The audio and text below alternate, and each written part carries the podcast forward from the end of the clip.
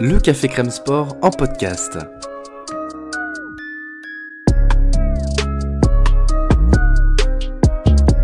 Actualité, analyse, débrief, le CCS, c'est LE média qui vous permet de comprendre le sport. L'heure est grave les amis. L'heure est grave. Vous le savez, pour ceux qui nous connaissent, qui me connaissent notamment, l'UFC 287, c'est un peu ma, ma chimère. J'en ai très peur. Je croyais que c'était dans des mois, mais en fait, c'est maintenant. Et donc, euh, c'est parti pour cette, euh, cette preview de l'UFC 287 qui va se dérouler à Miami. Alex Pereira défendra son titre ou pas face à Adesanya dans le deuxième de leurs affrontements kickboxing. Il y en avait deux à l'UFC et en MMA. Il y en aura donc un deuxième. Et ça fait 3-0 pour l'instant pour Alex Pereira. On a le temps d'y revenir de toute façon. Bienvenue à tous. Extrêmement content bien sûr de vous retrouver avec mon cher Lionel pour la preview et l'analyse en amont de cette, de cette carte qui, euh, qui est un peu la carte de, de tous les dangers. Hein. C'est comme ça que tu le titrais mon Lionel? Ah bah absolument. Enfin c'est surtout tous les dangers pour ton rythme cardiaque. Euh, tu vas vivre une soirée qui va être, euh, qui va être compliquée. Qui va être compliquée. Disons que hum, si jamais si jamais Masvidal et Adesanya perdent, eh ben, on va voir si mon cœur tient. C'est-à-dire que je ne sais pas si je pourrais faire le débrief. Et s'ils gagnent, bah, c'est la même chose. Je ne sais pas si mon cœur va tenir aussi. Mais bref, on va analyser tout ça. Il y a plein d'autres combats à voir avant. Je vous propose donc d'aller vers le jingle.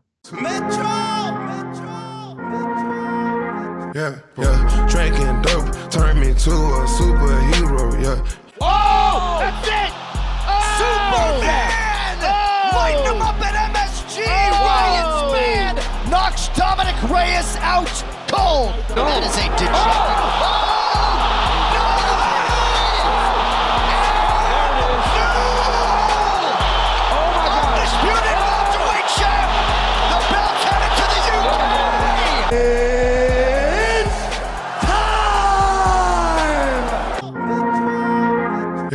Allez, c'est parti pour cette carte donc à Miami. Masvidal combat, donc comment pouvait-il en être autrement? C'est la, superstar privilège, on appelle ça en basket. Et on a une dizaine de combats à analyser. Alors, on va, on va pas se mentir sur l'analyse des early prélims, on va aller très très vite parce que bah, déjà les six premiers combattants, on ne les connaît euh, pour ainsi dire pas du tout. Euh, je vais en dire euh, trois mots évidemment, et puis ensuite on va directement enchaîner sur, sur, les, sur, les, sur les prélims et bien sûr sur la main carte parce que pour le coup il y a quand même allez, une bonne, euh, une bonne demi-douzaine de combats quand même qui sont plutôt, voire très intéressants. Le premier combat chez les strawweight sera opposé Jacqueline Amorim contre Sam Hughes. Il s'avère que euh, Jacqueline Amorim combat, enfin, combat oui, sous la bannière de, de voilà, c'est la petite, euh, la petite news. Elle est en 6 victoires, 0 défaites et 5 euh, soumissions tout de même, 27 ans. Donc peut-être une combattante qui a de l'avenir dans cette catégorie. Euh, elle a combattu au LFA juste avant, 6 victoires consécutives, donc vous l'aurez compris, face à Sam Hughes qui, elle, a une carte plus équilibrée, on va dire, entre les victoires et les défaites. 7 victoires, 5 défaites. Et elle, pour le coup, elle a de l'expérience à l'UFC parce qu'elle a 6 combats, 4 défaites ce qui permet de situer un peu le plafond de verre qu'elle a atteint euh, dans, la catégorie, euh, enfin dans l'organisation dans Rennes. Euh, peut-être, voire sûrement, une victoire de, Jacqueline Amorim, donc la brésilienne dans cette catégorie des strawweight. Tu m'arrêtes encore une fois, Lionel, dès que tu as un truc à évoquer, bien sûr. Deuxième combat de cette soirée voit opposer Noerdan Bieke Shailan Wolverine le chinois contre Steve Garcia. Alors bon, bah, c'est vrai que c'est une carte qui est très. Enfin, c'est un combattant qui a une carte très particulière parce qu'il a 28 ans seulement et il a 49 combats MMA. Voilà. ça veut rien dire. Ça alors, ah ouais. je savais que ça allait te faire, euh, je savais que ça allait te faire réagir. Ah, c'est ridicule parce que c'est des palmarès à l'ancienne. Et quand tu vois qu'il a quasiment 50 combats, tu dis oh là, c'est un vétéran. Non, il a 28 ans. Ok. il a 28 ans, c'est ça. Donc, euh, et c'est en l'occurrence son, euh, son cinquième combat à l'UFC. 4 victoires à l'UFC, ceci dit, par contre.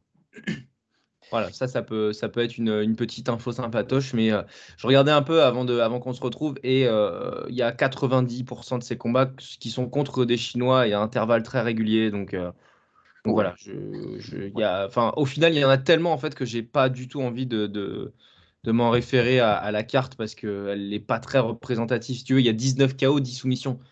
Est-ce que ça veut dire qu'il est bon sol? Je ne suis même pas sûr en fait. quoi. c'est assez incroyable, mais c'est très rare quand même pour le coup d'avoir une carte aussi importante. Il a face à lui euh, Steve Garcia, qui euh, lui pour le coup est un vrai striker et qui combat l'UFC depuis 2020, deux victoires, de défaites. Il a quand même à son actif euh, une victoire contre Chase Hooper. Je sais pas si tu te souviens. C'est Steve Garcia qui avait battu Chase Hooper, le, jeune, le, fils de Ben Askren. Oui, non, non, oui, non, mais j'ai envie de te dire, Chase Hooper qui n'a pas battu récemment, donc c'est pas forcément significatif. C'est pas gentil. Ouais, mais bon. Non, mais j'aimais bien en plus de chez Hooper. J'attendais un peu. J'attendais de lui comme beaucoup, mais euh, bon, voilà. C'est euh, un, énième espoir pour l'instant déçu en tout cas. ouais, c'est clair. Bah après, très jeune, hein, pour le coup, 23 ans seulement, euh, dans une KT aussi compétitive. Ouais, c'est vrai qu'il a 6 combats, dont 3 défaites. Notre ami Chase Hooper dans cette catégorie, mais pour le coup, lui, il accuse d'un énorme déficit de puissance debout. Hein. Je sais pas si tu te souviens, il est très bon au sol, mais mais debout, il a, il a, bah, il a pas de puissance, quoi, en fait. Donc, euh, il s'est fait cueillir par, notre cher Steve Garcia, qui a donc euh, à, son, à son tableau de chasse quand même un combattant plutôt connu. Euh, donc, voilà, on les embrasse. Catégorie suivante, dans la catégorie des lightweight, Ignacio Bahamondes contre Trey Ogden. Euh, bah, pas grand chose à dire non plus parce que les combattants, je ne les connais pas. Euh, ce sera le quatrième combat du, Chilien Bahamondes euh, à l'UFC. Il, il est sur deux victoires consécutives et une défaite. C'était contre John McDessie sur son premier combat à l'UFC qui était en avril 2021. Et Trey Ogden, en l'occurrence, lui, il est à 16, 16, victoires, 5 défaites en carrière. Il combat sous la bannière du marathon MMA et il est sur son troisième combat à l'UFC seulement, sachant que euh, c'est une victoire et une défaite, et sachant que sa défaite, c'est contre un combattant qu'on a vu il n'y a pas longtemps du tout, en l'occurrence, Jordan Levitt, qui nous a donné euh, l'un des combats les plus chiants du dernier UFC numéroté, qui était quand même très cool pourtant. Donc euh, voilà. Il est très bon au sol, Ogden. En tout cas, 11 victoires par soumission, 0 par KO. Ça, c'est assez singulier aussi. C'est plutôt rare en 21 combats pro. Donc euh, voilà, on sait vers, euh, vers où le combat risque de se, de se passer. quoi. Ouais, c'est quand même des prélims, des early prélims un peu particuliers. C'est dans le genre. Bah, il y, a, y, a, y a cinq combats, il y en a trois de trop, quoi. Ouais, au moins, ouais, ouais, c'est clair, c'est clair. voilà, c'est comme ça. Euh, Cynthia Calvillo, le combat suivant, cette fois-ci, c'est chez les Fly, je crois. C'est chez les. Non, chez les Stro, pardon. Cynthia Calvillo, qui a aussi combattu chez les Stro, d'ailleurs. Elle est donc chez les Fly face à Lupita Godinez. Cynthia Calvillo, euh, qui, euh, qui, est, qui, est, un nom qu'on connaît, hein, parce qu'elle a quand même combattu des, des, des défis qu'on qu'on connaît également. Elle a combattu euh, Jessica Ay, Marina Rodriguez, euh, Carla Esparza, Jessica Andrade. Euh, voilà, donc ça, c'est des combattantes qui sont d'un de, de, bon niveau. elle a perdu contre tout le monde sauf Jessica et toutes les filles que j'ai citées. Ouais, et elle reste sur quatre défaites de suite, c'est ça? Tout à fait, contre Choukagian, Jessica Andrade. Bon, Jessica Andrade, il n'y a pas de honte. Hein. André Ali et Nina Nunez. Donc voilà, même les combattantes, elles perdent en niveau et pour autant, elles perdent quand même. Quoi. Donc c'est dire. C'est dire, c'est dire. Euh, elle, est, vraiment dans le dur. Est-ce que ce combat vise à la faire se relancer? J'en sais rien. Elle est au Tiger Muay Thai d'ailleurs. Euh, Cynthia Calvillo, je n'avais pas souvenir. Et donc face à elle, elle a Lupita Gonza, euh, Godinez pardon, qui, euh, qui, qui, qui, combat à l'UFC depuis 2021. Elle a six combats, trois victoires. Et elle a perdu contre Luana Carolina qu'on a vu aussi il n'y a pas longtemps et contre Jessica Penne et Angela. Donc là c'est pareil, on est sur un gros gros gros plafond de verre pour le coup quand même. Ouais, clairement. Enfin, tu dis pour la relancer ou pas, pour lancer. Moi, ça me fait plus penser à des combats euh, dans lesquels les combattants ou combattantes sont parce qu'il faut juste les bouquer, qu'ils ont un contrat, puis c'est tout, quoi. Voilà. Ah oui, c'est ça. Il faut remplir les cartes, il faut les faire combattre, tu les mets en early, personne ne les regarde, ou peu s'en faut, sans être méchant. Ouais, voilà quoi. Parce que Calvillo, on peut même penser que si elle perd encore une fois, euh, bon ben, ils vont lui montrer la porte, quoi. Tu sais qu'elle est quand même rankée, hein, malgré tout. Malgré ses, quatre défaites de suite, elle est 15e. Bah, ça en dit long sur plein de choses, hein, mais bon, des constats qu'on a déjà fait en fait. Oui, non, non, bah, ça veut tout dire, exactement. Voilà, absolument. Euh, donc voilà. Euh, il s'avère d'ailleurs que Lupi Godinez pardon, est, est favorite des, bookmakers. Euh, le combat suivant voit le plus gros nom de ces early prelims, à n'en pas douter. C'est quand même un, gros nom, qu'on le veuille ou non, hein, un gros nom assez underground quand même. Mais il est à l'UFC depuis, depuis 2016 ou 2017, je ne sais même plus. Énormément de combats ont été réalisés depuis. Et c'est en l'occurrence Gérard Merchart qu'on retrouve. Et lui, pour le coup, c'est un All-American hein, et il a combattu, euh, il a combattu euh, depuis très longtemps à l'UFC, comme vous l'aurez compris. Il a combattu un peu dans le monde entier et euh, il, a 50 combats pro. 35 victoires, 15 défaites. C'est la même carte que Masvidal, je crois, ou, peu s'en faut. Je crois qu'il est en 35-16. Ouais, bon, voilà. Bon, je vais oublier la, victoire, la défaite contre Covington. Mais sinon, voilà. C'est, ça en dit long d'ailleurs sur l'importance d'être, d'être un nom et d'être quelqu'un de, de, de, charismatique ou, ou, qui au moins a des, des frasques et, des, des, moments iconiques parce que d'avoir la même carte et ils ont la même carte mais pour autant pas du tout la même carrière quoi. C'est rigolo. Hein. Ouais, mais enfin bon, c'est pas non plus la même, euh, c'est pas le même talent, sans lui, Ah oui, ça c'est sûr. porter un sûr. C'est pas la même catégorie aussi. Lui, on peut penser que il est dans une catégorie qui est quand même euh, extrêmement, euh, bah, qui est faible, hein, on le dit depuis longtemps, et du coup, bah, il a toujours sa place. Alors que mmh. clairement, ça fait très longtemps que bah, qu'il a touché son plafond de verre lui aussi. Voilà, c'est vraiment, c'est le, à la limite, ce genre de combattant, c'est plus curieux de le voir sur une, sur une carte numérotée, serait-ce en early prélim. Généralement, c'est vraiment le combattant typique euh, de Fight Night. Voilà, c'est vrai. Euh, tu le mets dans une, une, milieu de Fight Night ou même des prélims de Fight Night. Voilà, c'est sa place. C'est vraiment, c'est euh, un peu les besogneux du ring, tu sais, soit dit sans euh, aucune, aucun manque de respect, mais euh, parce que tu as ce qu'on appelle en anglais les tomatocanes, voilà, ce sont vraiment eux les gars qu'on met pour faire perdre, pour faire monter les jeunes, ou quand tu as vraiment besoin d'un nom. Lui, c'est pas ça, c'est un combattant de milieu de tableau. Voilà, vraiment l'archétype du combattant, il est là il est là. C'est comme tu dis, c'est un petit nom et de fait, il est en main event quelque part des early prelim. Euh, voilà, pour ce que pour ce que ça vaut. C'est euh, ouais. il, est, membre d'une grosse team quand même, hein, le, le Rufus Sport quand même qui euh, bah, qui a vu, qui enfin, il y a Anthony Pettis, il y a Belal Muhammad qui est passé là-bas. Je crois qu'il y a Ben Askren aussi. Ouais, c'est ça. Il y a Ben Askren. Bah, on, va en, parler plus tard de cette team. On va en parler dans le dans la main card. Donc voilà. ne grillons pas les cartouches. Ne grillons pas, ne grillons pas euh, les cartouches, tout à fait. Mais quand même, voilà, c'est quand même dingue. Par contre, tu vois, je, parlais des, bilans tout à l'heure. Euh, sur ces 35 victoires, il y en a quand même, et c'est là pour le coup, c'est un vrai chiffre représentatif 27 victoires par soumission. Mmh. C'est énorme. Mmh. Et paradoxalement, euh, ce pourquoi le gros public le connaît le plus, quelque part, c'est. D'avoir servi de poulet de, poulet de batterie pour, ah. pour, pour Ramzat, quoi pour Ramzat, exactement. quoi. C'est quand même, c'est paradoxal et quelque part, ça en bas. Hélas, ça résume un peu sa carrière, quoi. C'est cruel. Oh, t'es dur, dur.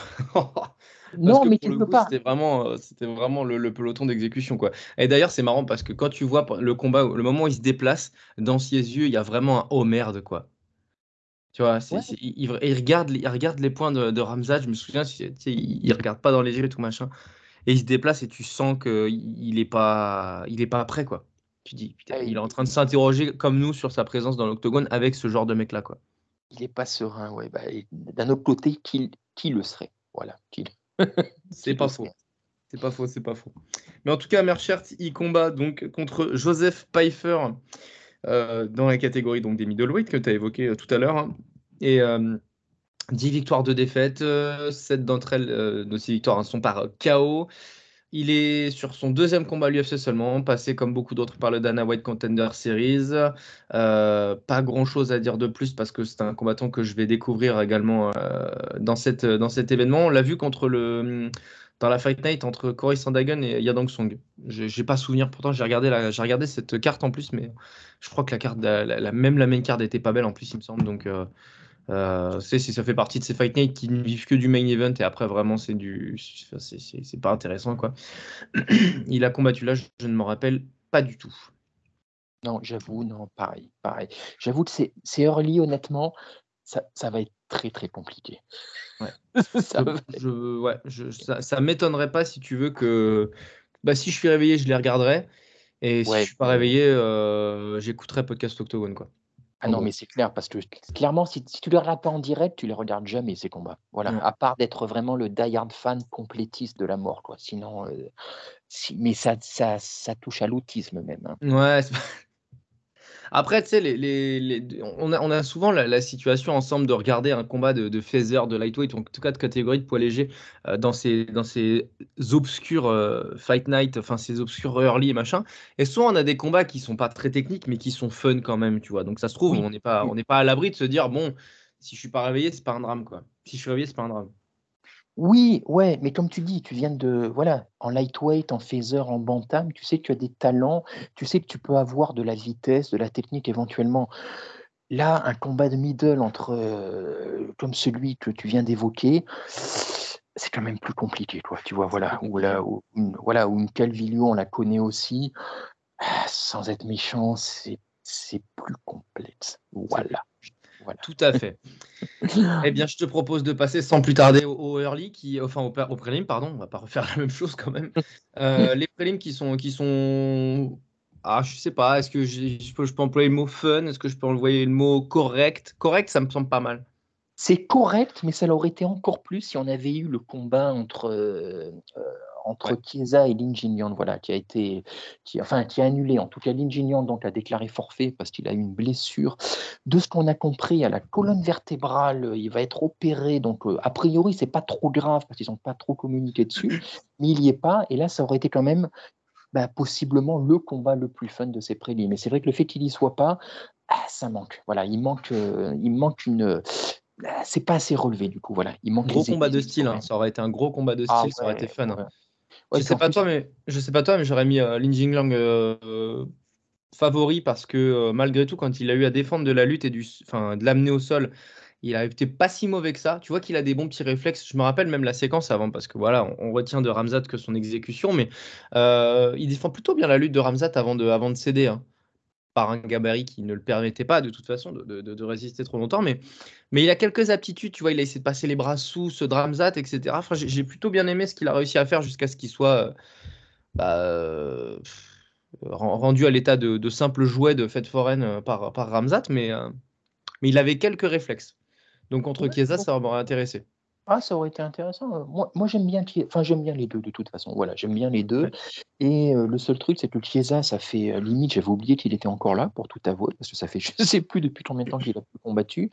donc voilà. Donc pour l'instant, le combat n'est pas n'est pas annulé. Euh, Chiesa est toujours annoncé, on ne sait pas encore contre qui, donc peut-être le temps que vous écoutiez ça, l'enregistrement, ça aura été annoncé ou simplement annulé aussi. Je ne pense pas qu'ils vont l'annuler parce que c'est quand même euh, trois combats en prélim seulement, ça fait un peu, ça fait un peu short. Donc euh, voilà, ça m'étonnerait pas. Moi, je, je, base plutôt sur un, sur vraiment un short, short, very short notice. Euh, du coup, voilà, ça va être, euh, bah, ce serait quand même sympa de faire combattre ça, parce que là, ça fait déjà tellement longtemps.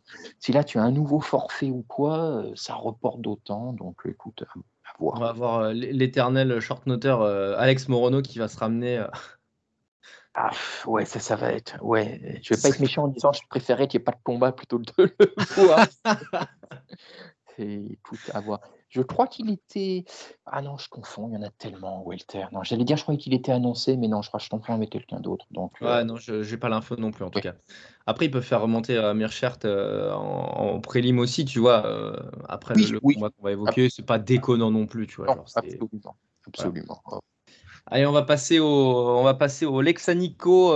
c'est parti tout de suite hein, dans, dans, ce premier combat des prélims. Je dis Lexanico parce que Lexan de la Redac on est on est amoureux, complètement fan. C'est euh, Chris Barnett contre Chase Sherman euh, chez les heavyweights. Bon, ça fait partie des combats où on sait très bien comment ça va se passer. si, on, ne peut pas, c'est même pas qu'on n'a pas le droit, c'est qu'on ne peut pas être surpris par quoi que ce soit. Par une exécution au bout de 5 secondes, par un combat qui dure un round et demi. De toute façon, on sait que ça n'ira pas plus loin. Voilà, ça c'est sûr. Euh, moi, la, seule chose que j'attends, la seule chose qui m'anime qui un peu, c'est de savoir si Barnett va, faire, va réussir à la peser. Pour te dire. Hein. Sachant qu'on parle des poids lourds. Hein. On rappelle qu'il l'avait raté. Hein. Il fait partie des 4 euh, quatre, combattants, je crois, dans l'histoire de l'UFC qui a raté sa pesée chez les heavyweights. 4 ah, Moi, je crois, moi, je crois qu'il n'y en a même que deux, sauf erreur, il me semble. C'est le, le, premier, c'était Hardy. Notre cher Hardy, voilà, qui a réussi un nouveau euh, encore à se distinguer. Et Barnett fut le second. Ah, je, suis quasiment sûr qu'il y en a deux autres. J'irai regarder. Euh, ah, je vais regarder pendant que tu parles à un moment donné, mais je suis quasiment sûr qu'il y en a deux autres. D'accord, euh, d'accord.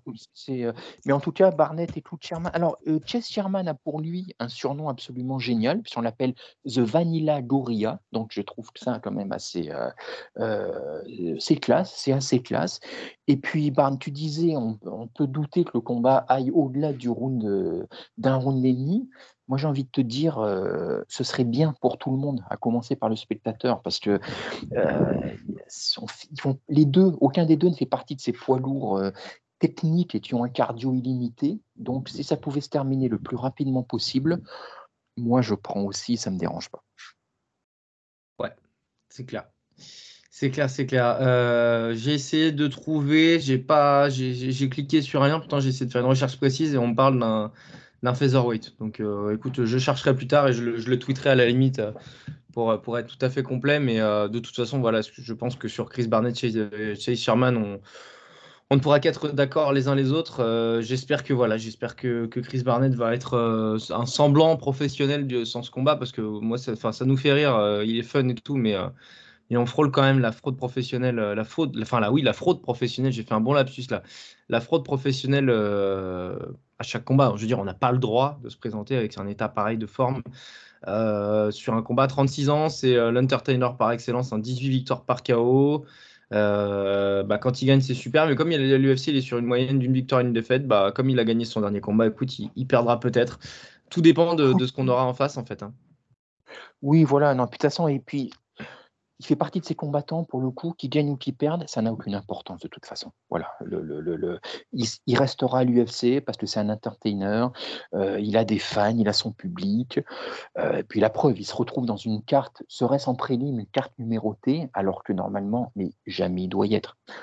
Lui, même une carte, même un milieu de Fight Night, normalement, euh, au niveau de son talent pur, on va dire, ce serait compliqué à obtenir. Donc, clairement, il a sa fanbase. Et l'UFC le sait.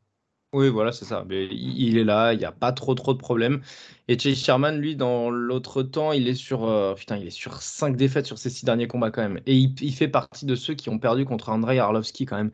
Euh, dans un passé récent, hein, je veux dire, parce que perdre contre Andrei Arlovski n'a rien de choquant, mais, mais pas depuis 2017, quoi. Absolument. Alors là, oui, là, je te, je te coupe une seconde parce que j'ai fait des recherches de mon côté en même temps. A priori, j'ai trouvé un, un vieil article de MMA Junkie qui dit que Justin Tafa aurait Ah. été le, le premier lourd euh, à louper le poids. D'accord. Pour l'UFC Fight Night euh, 199. Donc voilà, c'était. euh, on lui doit. on lui Il a doit ouvert le bal. Voilà, exactement. Voilà cette prémisse. Je me souviens donc effectivement de, euh, de Greg Hardy, voilà, qu'il avait fait également, et Chris Barnett. Donc il y en a effectivement au moins trois. Il y en a trois. D'accord, ok. Bon, bah, Au moins, au moins. à l'UFC, en tout cas, chez les lourds. hein, parce que, Oui, voilà, absolument, absolument. Donc euh, voilà, il a perdu également contre Parker Porter, Jack Collier, Alexander Romanov et euh, Ouais. Waldo Cortés euh, Acosta. Donc euh, voilà, c'est- physiquement, on va avoir l'impression qu'il y a un professionnel et un, et un non professionnel, mais dans la réalité des faits, c'est presque Barnett qui peut, qui peut, qui peut s'en sortir. Et c'est dire d'ailleurs. Euh, combat suivant donc avec Mitchell Watterson contre Luana Pinheiro. Ce sont deux combattantes rankées chez les Stro. Euh, voilà, c'est une petite information quand même déjà à caler. Euh, Luana Pinheiro qui, a, un- beau bilan en carrière, hein, 10 victoires, une défaite seulement, qui est sur une série de 8 victoires consécutives. qui est passé par le Brave FC, qui, qui a d'ailleurs très bien réussi hein, son passage là-bas, et c'est également passé par les Contender Series, et donc vous l'aurez compris, euh, deux victoires consécutives à, l'UFC, dont une par disqualification tout de même. Euh, Un coup de pied, un coup de pied interdit euh, qu'elle avait, euh, qui, lui avait été asséné. Une victoire ensuite contre Sam Hughes. Son dernier combat, c'était quand même le, en novembre 2021. Donc ça fait longtemps qu'on l'a pas revu, euh, Luana Pinheiro. Donc là, elle a besoin de combattre. Elle sera donc face à Mitchell Watterson qui mm, jouissait d'une vraie hype quand elle est arrivée et qui malheureusement n'a pas réussi à confirmer. hein. Tout simplement, elle garde quatre défaites sur ses cinq derniers combats. Elle a combattu contre Jedrzejczyk, Esparza, Marina Rodriguez, Amanda Lemos. Donc voilà, mais, euh, mais c'est une combattante de, de deuxième partie de, de, de fond de, de fond de ranking en fait. Donc euh, c'est un combat qui va encore une fois pas nous apprendre grand chose quoi. C'est un peu triste. Non, clairement. Et encore, la, sa seule victoire ses cinq derniers combats, c'est Angela Hill. euh, de mémoire, c'était plus que controversé. Et elle, clairement, si elle est là, c'est que, ben, pareil que Barnett, dans un autre style, elle a également sa fanbase. Et, euh, Pas et pour les voilà, mêmes raisons par contre. Hein. Absolument. Mais, euh, Je peux me permettre de le. Non, mais, mais non, mais parce que c'est le cas, parce que l'UFC et même, euh, sinon elle-même, communiquent beaucoup dessus, font leur promo dessus. Et puis, bah, de toute façon, ne serait-ce que son surnom, The Karaté Outil, donc ce qui veut bien dire euh, Outil, c'est, voilà, elle joue clairement sur son image. Et puis voilà, Ça veut dire fait quoi, très- bah, euh, la chaudasse, euh, la- Ah d'accord. Allez, le yes.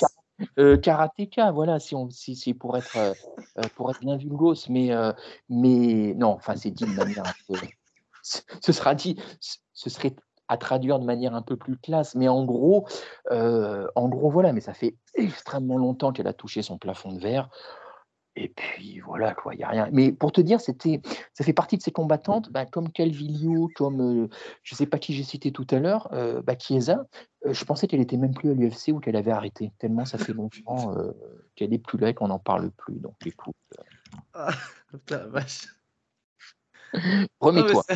Ce qui, ce qui me tue, ce qui me tue de rire, c'est déjà la traduction, puis en plus le fait que tu dises que c'est dit de manière un peu vulgose. C'est elle qui choisit son Ah surnom. Ah bah non, pas. bah tout à fait. Donc c'est pas c'est pas toi qui c'est pas toi qui, qui, qui, qui a passé la ligne rouge, mais c'est l'enchaînement euh, c'est l'enchaînement traduction euh, littérale et, et termes bien beaux. Donc euh, bravo bravo Lionel, merci pour ce moment de légende que qu'on n'isolera pas évidemment parce que sinon on va se faire ban de Twitter, mais euh, mais euh, mais c'est très drôle. Merci beaucoup. Je sais pas quoi dire du coup. Sur ce combat, j'ai juste ri en fait et je te remercie pour ça. Mais Euh, ceci dit, ah oui, euh, Oti, d'accord, oui, oui, d'accord, ok, oui, non, j'avais, j'avais pas compris sous ce terme-là, d'accord, Oti, oui, oui, d'accord, là, du coup, ça se comprend. Oui, Et, euh, euh, non, non, juste pour se faire bannir de Twitter en ce moment, il n'y a même pas besoin de ça. hein. J'ai l'impression que c'est très très facile euh, bah, même c'est valorisé. hein. à passer à droite à gauche. Par contre, tu dis Elon Musk, même si tu dis qu'il va chercher du pain, là, t'es banni. Mais euh, bah, pour le coup, euh, elle, euh, la partie karaté dans son surnom, elle le porte plutôt bien, parce que même dans sa posture, dans sa manière de se tenir, elle est, elle est, très, euh, elle est très, tu sais, à, à deux, trois quarts, enfin, euh, dans, son positionnement, elle, respecte vraiment ça. Mais maintenant, est-ce qu'elle va réussir à amener le combat au sol et à, finir? Je... J'en viens à en douter en fait parce que là on est quand même sur deux combattantes, une qui est dans une vraie dynamique mais qui, qui, qui on n'est pas loin du ring rust hein, quand même, euh, quasiment un an et demi off, un an et demi off pour le coup, et une autre combattante qui est vraiment mal de confiance. Je sais ce que je sais pas ce que ça va donner. Ouais, de- ouais, ouais. Non, puis de la dire, ça nous intéresse pas trop non plus. Je vais C'est pas prendre faux. la ligne, mais bon, voilà. Pas fou, mais on sera devant parce que de toute façon on risque de se connecter ensemble pour le début des prélims donc euh, Ah bah de toute façon, on va regarder Chris Barnett, donc oui, on sera deux. Voilà, c'est ça. C'est ça, c'est ça. J'ai pas envie d'évacuer quelques combats que ce soit une fois que je serai connecté. Chris Curtis contre Kelvin Gastelum, vu qu'on est obligé de faire donc euh, l'impasse sur Michael Chiesa, hein, qu'on on en a parlé un petit peu avant. Chris Curtis contre Kelvin Gastelum, là, je trouve qu'on passe un cap quand même de, de niveau et de talent euh, dans cette carte en tout cas. Euh, le numéro 14 contre le numéro 15 des middleweight, Kelvin Gastelum qui revient enfin. On se rappelle qu'il avait été booké deux fois quand même contre, contre Nassourdine Imavov et que les combats n'ont pas pu se faire respectivement à cause de Gastelum de la première fois et la deuxième c'était Imavov. Non, c'était l'inverse. Imavov c'était pour des problèmes de passeport et Gastelum ensuite était blessé. Euh, il avait un comment ça s'appelle déjà un staphylocoque? Non, il avait Oui, fait une crise, il avait fait une crise d'hypoglycémie car il n'avait mangé que 17 tacos dans la journée. Des- Et puis en plus ouais, enfin, ouais, non. Il, a, il, avait essayé de se mettre au tacos VG d'ailleurs, mais euh, Non, du coup il a fait une crise d'angoisse. Tu vois, C'était mort. Voilà, en fait, il était en dépression depuis le temps. Voilà. Il, a, fallu tout ce temps pour se remettre. Why just only 10 tacos? Ouais, bah non, c'est comme ça, t'es obligé à un moment donné. Mais euh, donc, en, en l'occurrence, c'est dans la catégorie des middleweight, donc le 14 contre le 15. Ça, ça va délivrer parce que, parce que Chris Curtis, euh, c'est probablement un des meilleurs boxeurs de la division, boxeur pur. Et, euh, Gastelum qui a plus cette facette de combattant MMA, mais qui euh, qu'on n'a pas vu depuis longtemps et qu'on n'a pas vu performant depuis un certain temps aussi. Lui, typiquement, c'est le genre de combattant qui est bon contre les bons et qui est moyen contre les moyens. Donc, euh, je sais pas trop quoi penser parce que d'un côté aussi, tu as Curtis qui a une très belle boxe et donc un vrai KO power, mais de l'autre côté, Calvin Gastelum nous a toujours prouvé et de manière constante qu'il avait un, sacré menton. Donc, euh, je sais pas trop comment me positionner sur ce combat. Bah, déjà, bah, on le savait quand il avait été annoncé contre, euh, et là, ça ne fait que se confirmer. Gastelum est devenu un gatekeeper. Ça y est, voilà, ça y est. Maintenant, il est plus considéré, bah, de toute façon, vu son ranking, c'est pas étonnant, il n'est plus considéré comme un, comme un, comme un, euh, comme un contender potentiel, comme quelqu'un qui va chercher vers le haut. Ça y est, il est devenu gatekeeper. Et quelque part, Curtis, c'est pire encore que Imavov, parce que Imavov, à la limite, tu peux, il a du potentiel. On n'est pas là pour parler de lui, mais tu sens que, alors que Curtis, voilà, comme tu dis, même s'il a un bon striking, machin, il n'a pas l'air antipathique, tu le vois pas aller très très haut. Dès qu'il va rentrer dans le top 10, s'il y rentre, ça va être compliqué. Donc un Gastelum Curtis, quelque part, c'est presque un aveu de, renoncement de la part de Gastelum, sinon de lui-même, en tout cas de ce que l'UFC désormais attend de lui. Et plus que du match-up en lui-même, dont j'attends pas forcément grand-chose, ça dépendra en fait surtout de Gastelum, quel état de forme et de motivation il va arriver.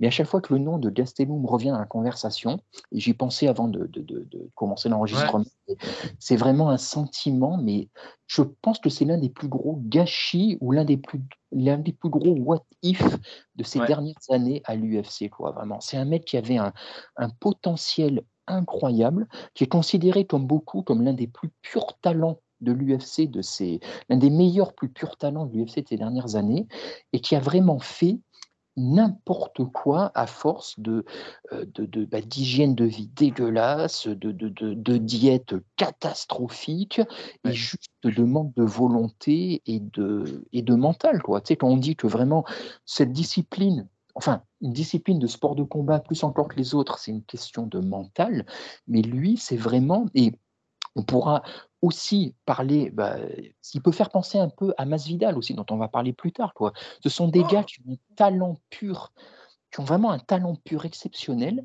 et qui, comme beaucoup de gens qui sont talentueux, n'aiment pas travailler. Voilà, ils n'aiment pas le travail, ils n'aiment pas la discipline, ils n'aiment pas l'hygiène de vie. Et Gastelum, tu sens vraiment quelque chose, parce que le mec, c'est un welter, pour ceux qui ne le connaissent pas, c'est un welter à la base qui, à force de faire n'importe quoi et de louper 17 fois la pesée, a été obligé par l'UFC de monter en moyen. En moyen. Il a quand même eu un title shot en moyen, malgré tout, enfin, c'est dire. Enfin, un title shot euh, intérim, ouais, contre Adesanya. Ouais, tout de même, ça veut dire qu'il était, il était haut placé, quoi. Il était haut placé, et même, même contre Adesanya, il a ça reste quand même le combat le plus difficile d'Adesanya, euh, hors Pereira, quoi, qu'il a eu lieu. Le mec avait quand même un talent, il a un talent incroyable. Il arrive à performer dans une discipline, dans une catégorie qui n'est pas la sienne, contre des mecs comme euh, contre Whitaker, il n'avait pas, il pas été ridicule, contre Thiel, il n'a pas été ridicule, mais tu sens que mentalement, il n'est pas là il n'est pas là et du coup, là, je crois qu'il y est plus. Tu vois, pendant longtemps, pendant un temps en tout cas, moi j'ai attendu ce qu'il revienne. Tu vois, moi je, c'est toujours les gars, ces gars qui ont, ces gens qui ont un talent de base. J'attends toujours qu'ils reviennent, tu vois, qu'il y ait un déclic, qu'il y ait quelque chose qui fasse qu'à un moment, ils se rendent compte qu'ils sont en train de gâcher, qu'ils vont revenir. Mais lui, je crois que le déclic, il l'aura pas, ou qu'en tout cas, il n'a il pas envie. Voilà, il a fait son choix, puis après tout, chacun sa vie, chacun son chemin. Euh, et son destin, lui, il a décidé de ne pas l'accomplir complètement. Mais du coup, en tant que spectateur, moi, j'ai toujours une frustration, tu vois, parce que tu te dis, Qu'est-ce que ça aurait donné si? Tu vois, si vraiment il s'était donné les moyens, euh, ou si, ça, si son mental avait été euh, proportionnel à ses qualités de combattant, qu'est-ce que ça aurait pu donner? Voilà. Voilà, c'est, Et du coup, à chaque fois, euh, voilà, il y a une, y a une, je sais pas, une petite tristesse, tu vois, quelque chose d'une frustration. Il y, a toujours euh, cet élément qu'on évoque avec euh, un Ronaldinho ou un, Neymar, si je veux faire une comparaison avec le football. Ronaldinho avait toujours dit qu'il n'aurait jamais fait la carrière qu'il a fait s'il avait été trop assidu, s'il avait été trop professionnel et qu'il avait besoin de, de, ces dépravations pour, euh, pour avoir un équilibre émotionnel. Neymar, c'est la même chose. Je me demande à quel point Kelvin Gastelum n'est pas ce même genre de combattant parce que s'il a besoin de faire n'importe quoi dans sa vie pour aller s'entraîner et pour se dire euh, j'ai un équilibre entre la douleur et le plaisir, bon, bah, quelque part, c'est juste un, cerveau, c'est juste une, un mindset qui est différent de celui des grands combattants que, euh, qu'il, a, qu'il a rencontré à base de Whitaker et de, d'Adesanya, par exemple. Donc c'est un combattant qui, par son rapport émotionnel, est de fait plafonné, tu vois, je pense. Ouais, je suis d'accord, si ce n'est que les exemples dont tu m'as, tu vois, tu cites Ronaldinho, Neymar ou quoi, c'est quand même des gens qui sont quand même allés très haut dans leur ah bah, discipline. Euh, il a un ballon d'or, Ronaldinho quand même, donc oui. Alors que Gastelum, pour moi, n'est pas allé aussi haut proportionnellement qu'un Ronaldinho a pu faire de son côté. Pour moi, il aurait pu, sans forcément devenir un Spartiate, mais quand même aller faire plus, tu vois, euh, euh, faire, il y avait un potentiel vraiment énorme. Ronaldinho, je pense qu'il était quand même, il s'est cramé, euh, il n'aurait pas forcément pu faire énormément plus, tu vois, alors qu'un Gastelum, moi, il me laisse... C'est un Ben Arfa, Gastelum. Voilà, exact. Non, mais voilà, voilà, exact. non, mais tu rigoles, mais il y a de ça, effectivement. effectivement. Voilà, tu te dis, il y a quand même, ils ont fait des choses, mais ils auraient pu faire tellement plus. Tellement plus. Ou Tellement pas. Enfin, c'est difficile à, c'est difficile à quantifier parce que hum, C'est vrai aussi. j'ai oui. vraiment du mal à moi évaluer le, le potentiel réel de ces gars-là, de ces gars-là parce que euh, Darren Till, par exemple, tu vois, c'est un peu, le- c'est un peu le- le- la même chose euh, dans le, dans le côté euh, équilibre émotionnel. hein. C'est quasiment, quasiment même d'ailleurs euh, comparable à, à plein de points de vue. Euh, le moment où il a essayé de, de- de changer son, son ordre et de changer sa- sa vie, bah, il a commencé à se blesser tout le temps et il a mis deux ans à revenir. Il, a, il s'est tué avec Ramzat et au final, il, il a, il a montré qu'il était, il était plus là contre, contre Duplessis. Quoi. Peut-être. Ouais, ouais, non, non, peut-être, peut-être, effectivement. Mais c'est toujours, tu vois, de l'extérieur, effectivement. Et puis, comme tu dis, on n'est pas à leur place, on n'est pas dans leur tête. Mais de l'extérieur, voilà, il y a un côté rageant aussi. Tu vois, c'est, bah c'est- ouais. c'est- voilà, on te dit la, nature ou, Dieu, selon tes croyances, te donne un talent, des possibilités, tu vois, des capacités, et de voir des gens qui n'en profitent pas complètement, tu vois, ou gâchent à moitié ça. De l'extérieur, il y a toujours un, ah, tu vois, une frustration, une espèce d'amertume. Mais bon, ben, c'est sa vie. Voilà, c'est sa vie. Mais ce qui peut aussi, ce qui peut aussi un peu agacer, tu vois, c'est que lui, bah, tu vois, tu parlais de Darren Till à l'instant. Ce sont des mecs aussi qui en rajoutent dans le, dans le, dans la représentation. Quand Gastelum se filme en train de bouffer des tacos, tu vois, je disais pas ça complètement gratuitement. Ouais. Il se, il se filme quand il est en temps d'entraînement en train de bouffer ses tacos et après tu le vois qui fait des mauvaises performances ou qui rate la pesée, tu as envie de dire mais n'en rajoute pas non plus, gars. Tu vois, non, c'est, euh, arrête de narguer ou arrête de, de, de, de donner une image qui se retourne contre toi parce que après il faut assurer dans la cage et toi, toi tu n'assures pas. Voilà, C'est ça. Et quand tu le vois faire ce qu'il a fait face à Adesanya, bah, c'est d'autant plus rageant. Tu te dis, mais qu'est-ce qui se serait passé si derrière, il avait continué sur cette lignée? Tu vois, parce vrai. que tu as beaucoup de gens qui disent, ah, il a été quand même pas loin de battre Adesanya. Il s'en est vraiment fallu euh, de peu. Et les gens disent, ah, s'il l'avait battu, ça aurait tout changé. Mais j'en suis même pas certain. Si ça se trouve, s'il l'avait battu, il avait obtenu un title shot, il aurait fait n'importe quoi après. Il, aurait, il aurait complètement Fran- déplié. euh. Franchement, franchement, vu ce qu'on en a vu, euh, Gastelum n'aurait pas été un champion durable, quoi qu'il arrive, parce qu'il Ah. aurait atteint son objectif, tu sais, comme plein de champions qui sont des champions éphémères, parce qu'ils n'arrivent pas à, à retrouver de l'envie une fois qu'ils ont atteint leur objectif, tu vois. Oui, non, non, mais absolument. Et puis, Quoi qu'il arrive, il n'aurait pas été beaucoup plus loin, je pense. C'est possible. Ouais, non, mais c'est très possible. Et de toute façon, à la limite, euh, là, c'est vraiment pure spéculation. Voilà, pure spéculation, regret, frustration. Mais en fait, effectivement, comme tu dis, tu ne peux pas compter, entre guillemets, sur un gars, et lui-même ne peut pas compter sur lui, sur un gars qui loupe autant de fois la pesée. Ça prouve juste qu'il est pas, qu'il est, qu'il a un mindset qui fait que.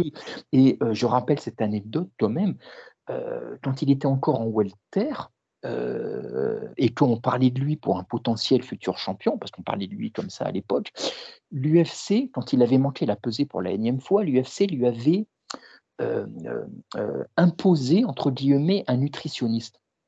Ah oui, c'est vrai. Et Il avait Gaston, viré, non? il n'en avait pas voulu parce que ça lui coûtait trop cher. Il disait ah non, non, j'ai dit- Donc le mec, en fait, il a fait son choix. Effectivement, il préfère, il préfère mener la vie. Faire la graille. Ouais, ouais, exactement. Exactement. Bon, bah écoute. Euh. Voilà. C'est- comme ça, écoute. euh, Non, mais quelque part, moi, ce genre de combattant humanise, euh, et, et- enfin, humanise mes- nos héros, on va dire, et, euh, et rend encore plus grâce à ceux qui y arrivent, en fait. Absolument. Ah non, mais c'est absolument, c'est vrai aussi. Tu vois, une fois j'entendais, je fais juste un tout petit écart box, hein, voilà, j'en avais pas encore. Je le fais, il, il sera fait, ce sera le point. Non, non, mais tu vois, une fois, j'écoutais un podcast où les gens, euh, c'était, ils parlaient des grands poids moyens de la boxe et ils disaient, ah, ils comparaient Marvin Hagler à James Tony. Tu vois, voilà, deux des plus grands poids moyens. Et ils disaient, ouais, James Tony, en plus, il a pris des, il a pris un titre après en super moyen, puis ensuite en cruiserweight, puis il est allé jusqu'en poids lourd, c'est incroyable. Et tu avais euh, un des intervenants qui disait, oui, ça peut s'entendre, mais il disait, ce qui peut encore plus s'entendre, c'est quelqu'un comme Marvin Hagler qui, toute sa carrière est restée en moyen. Ça veut dire qu'il a, jusqu'à un âge avancé, il a fait des sacrifices qui deviennent de plus en plus durs avec l'âge, euh, les sacrifices de toujours être au poids, de toujours euh, euh, avoir sa diète, avoir son training. Et effectivement, ça s'entend. Effectivement, comme tu dis, quand tu vois un gars comme Gastelum, A contrario, du coup, ça ne rend que plus incroyable, admirable et, et, inspirant les gens qui bah, continuent à un âge avancé à rester avec la même motivation, la même discipline. Voilà, et qui font toujours, bah, le taf pour y être. Totalement, totalement, totalement. Bon, après, sur la, sur la match-up en tant que tel, tout ce que j'ai évoqué tout à l'heure, tu, tu l'entends. Euh, moi, j'ai presque envie de mettre Chris Curtis, hein, parce qu'en plus, euh, Curtis, quand même, il, à part sa défaite contre, une, euh, contre Jack Hermanson, qui, je le rappelle, était une, une, very short notice, il était quand même sur 2, 4, 6, 8 victoires de suite. J'enlève la défaite, il est sur 9 victoires de suite, plus une défaite. Hein. Ah, mais complètement. Bah, Curtis, de toute façon, tu es un mec qui est dans son, qui est dans son, euh, dans son prime, on peut dire quelque part. Voilà, en ce moment, en tout cas, il est en forme, il est sur une bonne dynamique. Lui, tu sais que son camp, il va le faire de manière sérieuse. Il n'y a aucun génie dans ce qu'il propose, mais tout ce qu'il propose, il le fait bien. Donc, si tu as un Curtis qui est motivé, qui n'est pas blessé, qui est en forme, bah, je crains qu'il va juste euh, euh, outboxer un Gastelum qu'on peut imaginer euh, désormais peu motivé, un peu amorphe, et qui va rien proposer de spécial. Et de fait, Gastelum, et c'est ça qui est d'autant plus triste, c'était le genre de combattant, il livrait toujours des combats excitants il y a quelques années. Qui gagne ou qui perd, il était là. Là, depuis quelques temps, il est même plus là. Il a, as l'impression qu'il arrive pour prendre juste son chèque. Et il a 31 ans. Et il a 30. Putain, c'est fou ça. C'est fou. Hein. Là, c'est vraiment, c'est vraiment terrible. Mais euh, ouais, je, si, s'il lutte, s'il varie, s'il essaye de casser la distance, euh, faut pas qu'il casse la distance euh, debout parce que, parce que Curtis, il va le cueillir. Hein. Souviens-toi, il a, il a des crochets extrêmement bien sentis et extrêmement techniques. Chris Curtis, il frappe très très fort. si, si close la distance, c'est pour faire du clinch et c'est pour faire de la lutte. Hein. Faut, faut vraiment pas qu'il reste à courte, à courte portée parce que sinon il va vraiment prendre cher. moi, je pense qu'il devrait abuser en kick comme il sait bien le faire d'ailleurs. Euh, kicker, kicker, et puis, euh, euh, puis, se rapprocher, lutter et essayer de ne pas être dans la distance de, Curtis en fait. Moi je trouve que le combat il se, gère ici. Hein. Ouais, mais je. Oui, oui, non, non, mais c'est tout à fait ça. Mais je pense que je pense qu'en fait, il n'a même plus envie. Il n'a même plus envie d'Astelum, en fait. Voilà. Et, clairement, bah voilà, il entérine ce qu'on a dit au, début dans la présentation du fight. Il entérine avec ce combat son statut de gatekeeper. Et moi, je l'imagine bien faire voilà, encore quelques combats en tant que, euh, en tant que, que, que grand nom. Ouais, mais après, faut franchement, s'il perd là, qu'il aille, euh, qu'il aille, qu'il aille au Bellator, quoi. Qu'il aille au Bellator ou qu'il aille au. Non, en plus, je le vois même pas au PFL d'ailleurs, je le... qu'il aille au Bellator. Je le vois bien se relancer là-bas. Oui, oui, parce qu'en plus, il doit pas être, euh, il doit pas forcément être bon marché pour l'UFC. Donc, je pense que c'est même plus maintenant une. Tant qu'il livrait des combats spectaculaires, bah, tu en avais pour ton argent. Si maintenant c'est pour voir, sauf son respect, mais un petit gros qui arrive et qui se part pendant trois rounds, je vois pas trop l'intérêt. N'est pas Connor qui veut hein, sur les archives d'il y a dix ans euh, qui sont balancées à chaque combat. Pour le coup, ça fait loin Desania quand même maintenant ça commence à faire. Bah, Bisping, c'est pareil. Bisping, c'était un autre temps, c'est un autre ah, siècle. Donc, euh, voilà, il, faut, il faut arrêter tout ça. Euh, on rentre dans cette main card, euh, main card composée de 5 combats, main card quand même qui est très cool. et on va commencer par le retour. Et ça nous fait grand plaisir, le, le retour de Raoul Rosas Jr. chez les Bantamweight contre Christian Rodriguez. Raul Rosas qui avait réussi, et c'est que peut dire hein, son, entrée euh, dans les, chez les grands, on va dire, avec cette victoire contre Jay Perrin, qui était tout sauf un, sauf un, grappleur, donc forcément c'était plus facile pour lui. Euh, on rappelle qu'il n'a que seulement 18 ans, hein, il est d'octobre 2004, Raul Rosas, donc ça, ça nous ramène à nos premières études. Euh, un volume en striking qui n'était pas dégueulasse non plus. Écoute, je, me languis de le retrouver face à un combattant qui, pour le coup, lui aussi jouit d'une belle carte pro parce qu'il a 8 victoires, une défaite, euh, un petit peu plus d'expérience à, l'UFC. Mais euh, c'est quelqu'un qui, a aussi de l'aisance au sol. Donc, euh, je me baptise d'ailleurs Christian Rodriguez qui fait partie du team de, de Refus Sport MMA Academy. Comme, qui c'est que j'ai évoqué tout à l'heure? C'était bah, Merchert qui était aussi dans cette grosse organisation américaine. Euh, pour le coup, c'est un combat qui, malgré tout, je pense, va, euh, être plus difficile que contre Jay Perrin. Ah bah, complètement. Bah, tout à l'heure, voilà, quand, tu évoquais euh, du, du True voilà, je te disais effectivement, Rodriguez bénéficie d'une grosse aura voilà, de la part de sa team, de la part de l'UFC. sa seule défaite, c'est quand il était monté en phaser. Donc, quelque part, j'ai envie de te dire, euh, c'est pas forcément significatif. Et de fait, il a pris, il est redescendu en bantam et il a gagné à nouveau. Et c'est un combat, tout le monde met Rosas facile. je dis attention, attention parce que ce ne sera pas aussi facile. Potentiellement, il peut y avoir des surprises. Hein. Euh, euh, Rufus, euh, il parle en... ça fait longtemps qu'il parle en bien de Rodriguez. Rodriguez, il se part régulièrement avec les frères Pétis. Il a de l'expérience, il a du talent. Et moi, je trouve intéressant que l'UFC mette aussi rapidement quelqu'un de ce niveau potentiel devant Rosas. Donc ça, ça peut être intéressant, ça peut être intéressant. Et, euh, et moi j'attends qu'une chose de Rosas, bah, c'est qu'il continue, qu'il montre euh, et qu'il fasse un statement. Et la seule chose moi que je crains un petit peu, c'est euh, au vu de ses dernières déclarations, là, notamment après son dernier combat. Bon, c'est un, le môme, il a 18 ans comme tu dis, hein, donc il est, il, est, il est hyper jeune et tu peux imaginer qu'au niveau de la maturité, c'est pas encore totalement Disons qu'il a une marge d'erreur dans sa com qui qu'on doit prendre en compte. Absolument. Mais juste, il fasse quand même attention à ne pas se croire arriver un peu trop vite euh, et un peu trop beau qu'il n'est. Voilà, tu vois, parce qu'il commençait à, après sa victoire, il s'est un peu enflammé, ce qui est normal. Juste qu'il fasse attention. Et j'espère juste qu'il va prendre Rodriguez au sérieux. Voilà. C'est, euh, je, pense que oui. Je pense que oui, parce que même il a montré de l'intelligence au final. Euh, tu sais, ça fait partie de cette. je pense en tout cas que Raul Rosas fait partie de cette caste des combattants qui peuvent être euh, comment dire, frivole en dehors euh, et, très focus à l'intérieur, comme les Covington, comme les John Jones. Euh, je lui souhaite d'ailleurs la même carrière, hein, mais j'ai l'impression qu'il a ce sang-là aussi. c'est un Mexicain en plus, mais je vais pas faire de, clichés à deux balles, mais, mais on sait malgré tout, et l'histoire des sports de combat nous le montre, que ces combattants-là, il y a un avant et après, il y a un, ah, il y a un avant l'octogone et dans l'octogone. C'est mm. plus les mêmes personnes.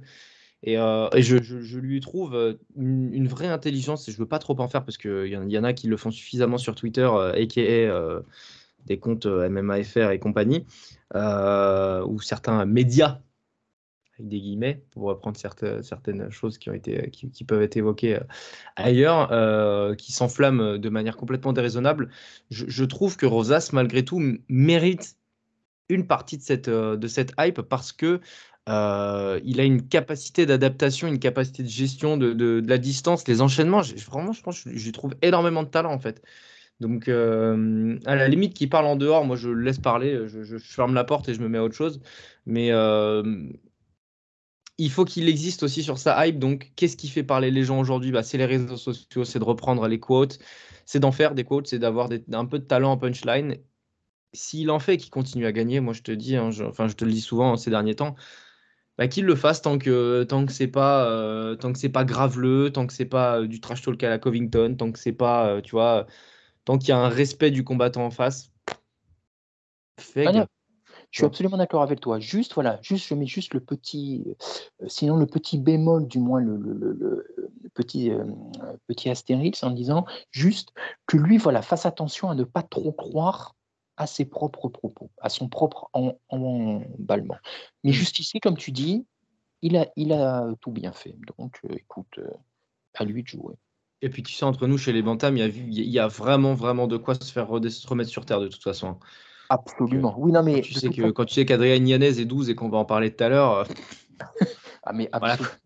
Absolument. Et de toute façon, ce qui est intéressant avec ces bantams, et on l'a vu, puisqu'il y a eu, le, il n'y a pas longtemps, il y a eu le Vera Marlon Vera contre, contre Sandhagen, ça remet un peu. Euh, on a. Euh, euh, Baba en avait parlé dans le podcast qu'on avait fait sur, Tony Yoka.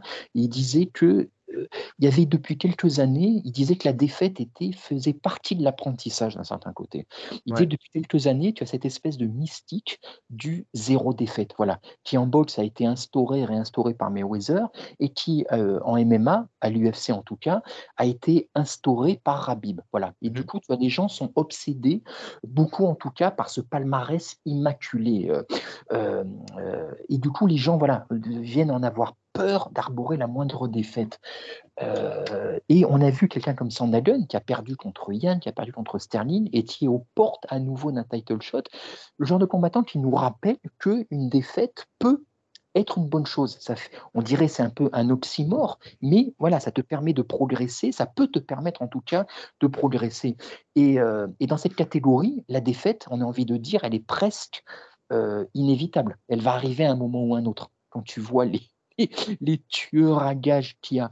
Donc, quelque part, il faut pas que les gens en aient peur. Voilà, effectivement. Et comme tu dis, Rosa, c'est un moment, il va la connaître forcément. Donc on peut imaginer que euh, ce serait bien que ça ne le freine pas. Ouais, mais regarde, cette nouvelle génération, je vais reprendre ce qu'on avait vu avec Moraef. Moraef a quand même refusé d'avoir une défaite sur sa carte, quitte à y laisser son genou. Alors au final, il n'a qu'une hyper extension, il devrait s'en remettre dans quelques semaines apparemment. C'est un miracle total. Euh, mais, euh, mais au final, euh, tu vois. Mais alors là, je pense, alors si tu me permets à moi, je l'ai moins senti comme ne pas vouloir la défaite pour garder son palmarès immaculé que ne pas vouloir la défaite tout court. Tu vois ce que je veux dire? C'est-à-dire ah, c'est dur de faire le lien. Enfin, c'est dur de faire la diff quand même, mais. ouais, mais je sais pas, peut-être. Voilà, pour moi, c'était plus une question, même s'il avait eu déjà des défaites, c'était. as l'impression que le mec, il veut juste, il voulait pas taper. Voilà, il voulait pas mmh. taper parce qu'il n'est pas fait comme ça. Voilà, quitte à y perdre sa jambe, quitte à y perdre sa carrière. C'est, c'est, c'est. Euh, ouais, mais tu vois, vu qu'il veut être le champion euh, avant John Jones, machin truc, au final, ça implique de rester invaincu. Absolument. mais alors, dans cette logique-là. Oui, c'est vrai. Mais alors, du coup, est-ce que ça ne va pas bah, De toute façon, on en avait déjà parlé, hein, le concernant. Est-ce que c'est pas, est-ce que ça va pas rapidement devenir contre-productif? Ah bah si. voilà, je suis d'accord avec toi veut absolument griller les étapes pour devenir le plus jeune champion de l'UFC. Euh, résultat, si tu mets un an à te remettre d'un combat parce que ah oui, nous, euh, voilà, effectivement. Je suis d'accord. Je suis d'accord, je suis d'accord. Mais c'est comme le mythe autour du euh, n'a jamais été mis KO. Au final, je, suis persuadé que par rapport à Masvidal, comme il n'avait jamais été mis KO avant de l'être par, à Ousmane, s'il avait déjà été Mikawa avant, il aurait peut-être plus, plus respecté la boxe de, de, et il aurait peut-être évité ce qui lui est arrivé. Donc, euh, ce mythe autour du n'a jamais été, etc., ça, peut te plomber. Bah, oui, oui, c'est la culture de l'image aussi d'aujourd'hui. Hein. Regarde Ousmane, ce qui lui est rentré dans la tête après le chaos qu'il a pris par Edwards. C'est 30 ou 40% de sa défaite euh, dans, le, dans, le, dans la fin de la trilogie. Hein. Bah, et oui, pour rester, pour, euh, euh, pour rester du côté d'Ousmane, tu te rappelles quand Covington l'avait mis à terre, lui avait passé un takedown dans leur. C'était le premier ou le deuxième combat, je ne me souviens plus. Et euh, il y avait eu des épiciers et l'UFC avait réussi à dire qu'en fait, il n'avait pas été mis takedown. Tout simplement pour préserver. C'est ça, pour préserver son invincibilité en la matière. Mais après, du coup, quoi? Après, tu fais croire des choses à des gens qui se mettent à croire leur propre mythe et, euh, et, le karma étant stylé, ça se retourne contre eux à un moment, effectivement. Et du coup, quand Edwards l'a mis KO, c'est forcément rentré dans sa tête? Ben, on l'a vu au dernier. Quand euh, l'a mis au sol, pardon. Quand il l'a mis au sol, ça a forcément joué. Donc, enfin, moi, je, je, les combattants devraient garder un peu d'humilité à, ce point de vue-là aussi, parce que ça peut, ça peut jouer contre eux lorsque justement ils sont, euh, ils sont mis face à ce, qui, ce, qui, ce, qui, ce qui leur est le plus cher. Tu vois Absolument. Contentez-vous d'être champion, les gars, en fait. Contentez-vous d'aller au pic de votre carrière si vous êtes mis, de, si vous êtes mis au sol. Bossez plus la prochaine fois, en fait. Arrêtez avec ce mythe-là. C'est insupportable. Après, c'est très, c'est très le, la, la vie d'aujourd'hui. Hein. Je te dis ça, j'ai que 25, enfin 26 ans, mais euh, c'est le monde qu'on embrasse aujourd'hui. Hein. Un monde de un monde d'élitisme, un monde de, de, de, passer devant les autres, un monde de, moi j'ai plus d'argent, moi je fais plus de voyages, moi je fais plus de ci, je fais plus de ça le, MMA n'est qu'un domino de plus, tu vois. Mais, euh, mais bon, c'est un peu, ça, ça, peut compromettre la réussite de certains. Absolument. Et puis on peut imaginer qu'ils euh, se servent aussi de ça pour, bah, pour vendre leur marque et leur personnage. Voilà, effectivement. Euh, c'est, mais, mais, mais voilà. Mais pour revenir à Rosas Junior, franchement, je suis très très curieux de ce combat. Voilà, très très curieux surtout euh, de voir ce que va pouvoir lui proposer Rodriguez. Voilà, on a tendance, je trouve, à, euh, voilà, à enterrer un petit peu vite ou euh, à, à Tu as, d'autant plus raison que sur les séquences debout, c'est Rodriguez qui risque de dominer. Mmh, absolument. Et on va voir comment il s'en sort parce que je, reprends mon rêve, je suis désolé, mais euh, contre Gordon, par exemple, il a été mis à mal debout. Donc, mm. est-ce que euh, Rosas va, avoir, va être suffisamment bon techniquement pour euh, changer de niveau et, amener le combat dans ses eaux? J'en sais rien. Ça risque, vraiment, ça va être un combat passionnant. Hein. C'est sûr et certain, à moins d'une soumission rapide ou, quoi. Mais je, moi non plus, je ne mettrai pas ma pièce sur Rosas comme ça tout de suite. J'y mettrai pas mon, j'y mettrai pas mon PEL quoi. Ouais, non, mais absolument, absolument, ça va être, heu, voilà, ça va être intéressant, mais et encore une fois, voilà, je me répète, mais je suis étonné de le voir, heu, si tôt dans sa carrière, heu, voilà, confronté à quelqu'un de potentiellement, si dangereux pour lui. Voilà, mais tant mieux, tant Bah, mieux. disons que Rodriguez, tu pas à en avoir peur, quoi. Et alors que Rosas doit impliquer ça, mais mais pour le coup, non, quoi. Et franchement, c'est vrai que c'est un ça va être ça va être ça va être passionnant, ça va être passionnant. Je je je me languis de voir ce combat-là. On passe au combat suivant, mon cher Lionel. Kevin Holland contre Santiago Ponzinibbio, combat de, de classement, combat de ranking chez euh, les euh, welterweight en l'occurrence. Hein, je dis pas de bêtises, c'est un combat, c'est un combat de welter. Euh, bon bah là pour le coup, j'ai moins de, il y a moins de choses à dire. hein. C'est un combat moins passionnant parce que Ponzinibbio, il est sorti. C'est un combattant que je crois qui au max a été 13 ou 14e des welter, hein, pas plus. Kevin Holland, lui, semble se stabiliser chez les welterweight euh, avec une réussite euh, partielle hein, parce qu'il perd quand même. Bon, il perd contre Ramzat, mais il ne devait pas le combattre. Donc, j'ai même pas envie de le compter ce combat-là. Euh, il avait trouvé un peu de continuité dans cette KT en ayant battu Alex Oliveira et Tim Means. Tim Means, ça n'a pas été un combat facile. En plus, il avait gagné par soumission, donc bravo à lui pour ça. Mais sa défaite contre Stephen Thompson est plus gênante, même si au final, il se brise la main. Je crois que c'est au deuxième round donc ça compromet forcément les choses. Euh, il revient vite d'ailleurs après cette blessure à la main. C'est un, mec qui sait, pas, sait pas se poser, c'est terrible. Qu'est-ce que tu penses de ce combat-là? Est-ce que Kevin Holland va rater encore une fois un, rendez-vous important dans sa, carrière? Ou, euh, est-ce qu'il va passer l'obstacle Ponzinibbio qui, je trouve, a, quand même bien vieilli depuis un an ou deux? Bah, écoute, clairement, c'est fait un combat qui est fait pour le, pour le relancer, on va dire, le relancer une énième fois. Mmh. Mais tu dis que, euh, bah, tu as tout dit quand tu dis que Hollande ne sait pas se, ne sait pas se contenir ou quoi, parce qu'il ne sait même pas se contenir dans la cage.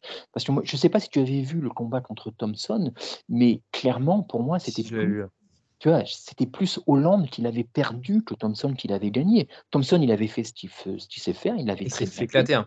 Thompson, il s'est fait éclater. Il a trois ouvertures larges. Euh, enfin, normalement, Hollande, il doit le gagner ce combat.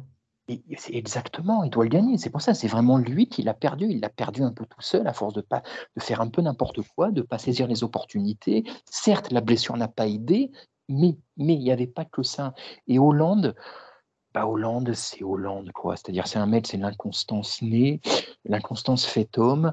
Euh, je ne sais pas trop quoi en penser en fait. Je ne le vois pas perdre quelque part. Je, ne le vois pas perdre, mais contre Hollande, euh, contre Thompson, euh, fin du deuxième round, je le vois gagner aussi. Quoi. Ouais, c'est ça, exactement. Et puis, et surtout, et gagner contre Ponzinibbio, comme tu l'as dit, euh, c'est pas vraiment significatif non plus. Mais quelque part, c'est un combat qui lui va bien parce que à un moment, quand il est arrivé au Land, on l'a vu, on a vu cette espèce de phénomène qui bondissait dans tous les sens, qui très rapidement a touché son plafond de verre. Et clairement, euh, il est là où il est actuellement, je pense. La KT ne fait pas trop de différence.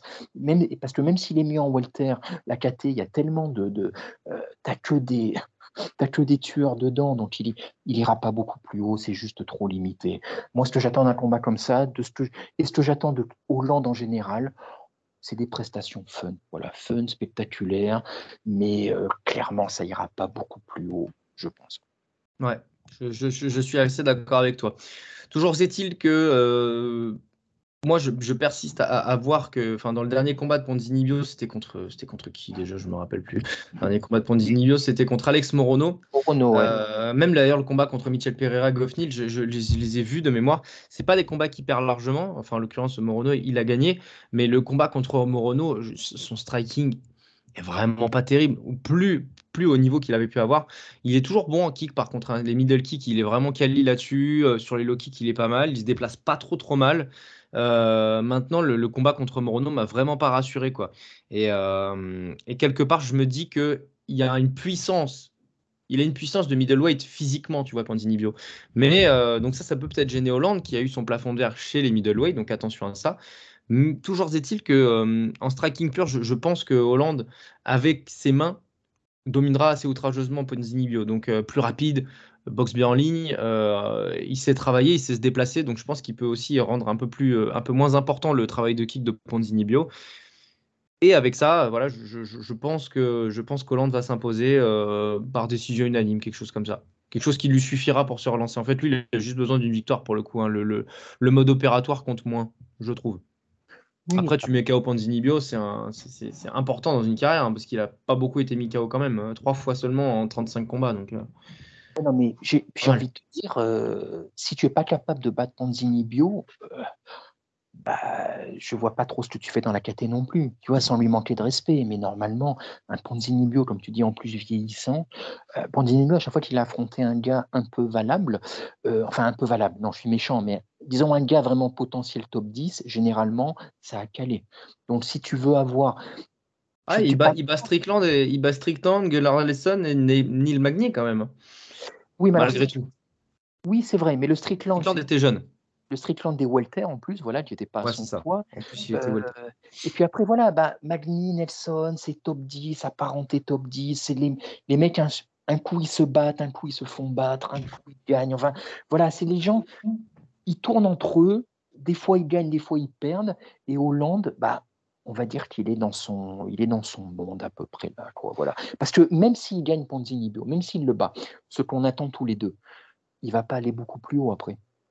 Oui, mais regarde, je regarde les, les, les, les- victimes de Kevin Holland. Entre les victimes de Ponzini Bio, même si je ne vais pas compter Strickland, je vais me contenter de Neil Magny euh, à la limite. Euh, Neil Magny et, euh, et qui j'ai évoqué tout à l'heure aussi, Gunnar Nelson, qu'on a vu il n'y a pas longtemps d'ailleurs. Hollande, il n'a pas battu un de ces jeux mecs-là en fait. Il perd contre Brunson, il perd contre Vettori, il perd contre Ramzat, je ne vais même pas le compter. Il perd contre Thompson. Malgré tout, s'il bat, et c'est assez, assez fou de le dire ainsi d'ailleurs, s'il bat Ponzini Bio, il bat peut-être le combattant qui a la plus belle carrière, tu vois. Oui, c'est vrai. Ouais, c'est vrai.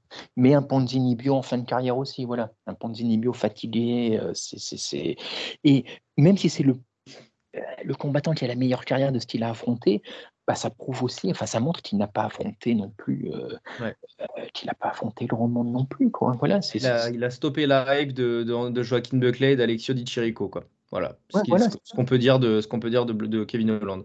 Moi, Hollande, il me fait penser un peu à un, à un Johnny Walker, tu vois, quand ils sont arrivés, c'était, tu vois, mais tellement spectaculaire, bondissant, atypique, extraverti, que je pense que beaucoup de, beaucoup de monde euh, a vu des choses qui n'étaient pas forcément là. Voilà, Ouais. et puis a- assez rapidement, ils ont quand même été ramenés à leur vrai niveau, qui est un niveau de, euh, bah, de milieu de tableau, on va dire. Ouais.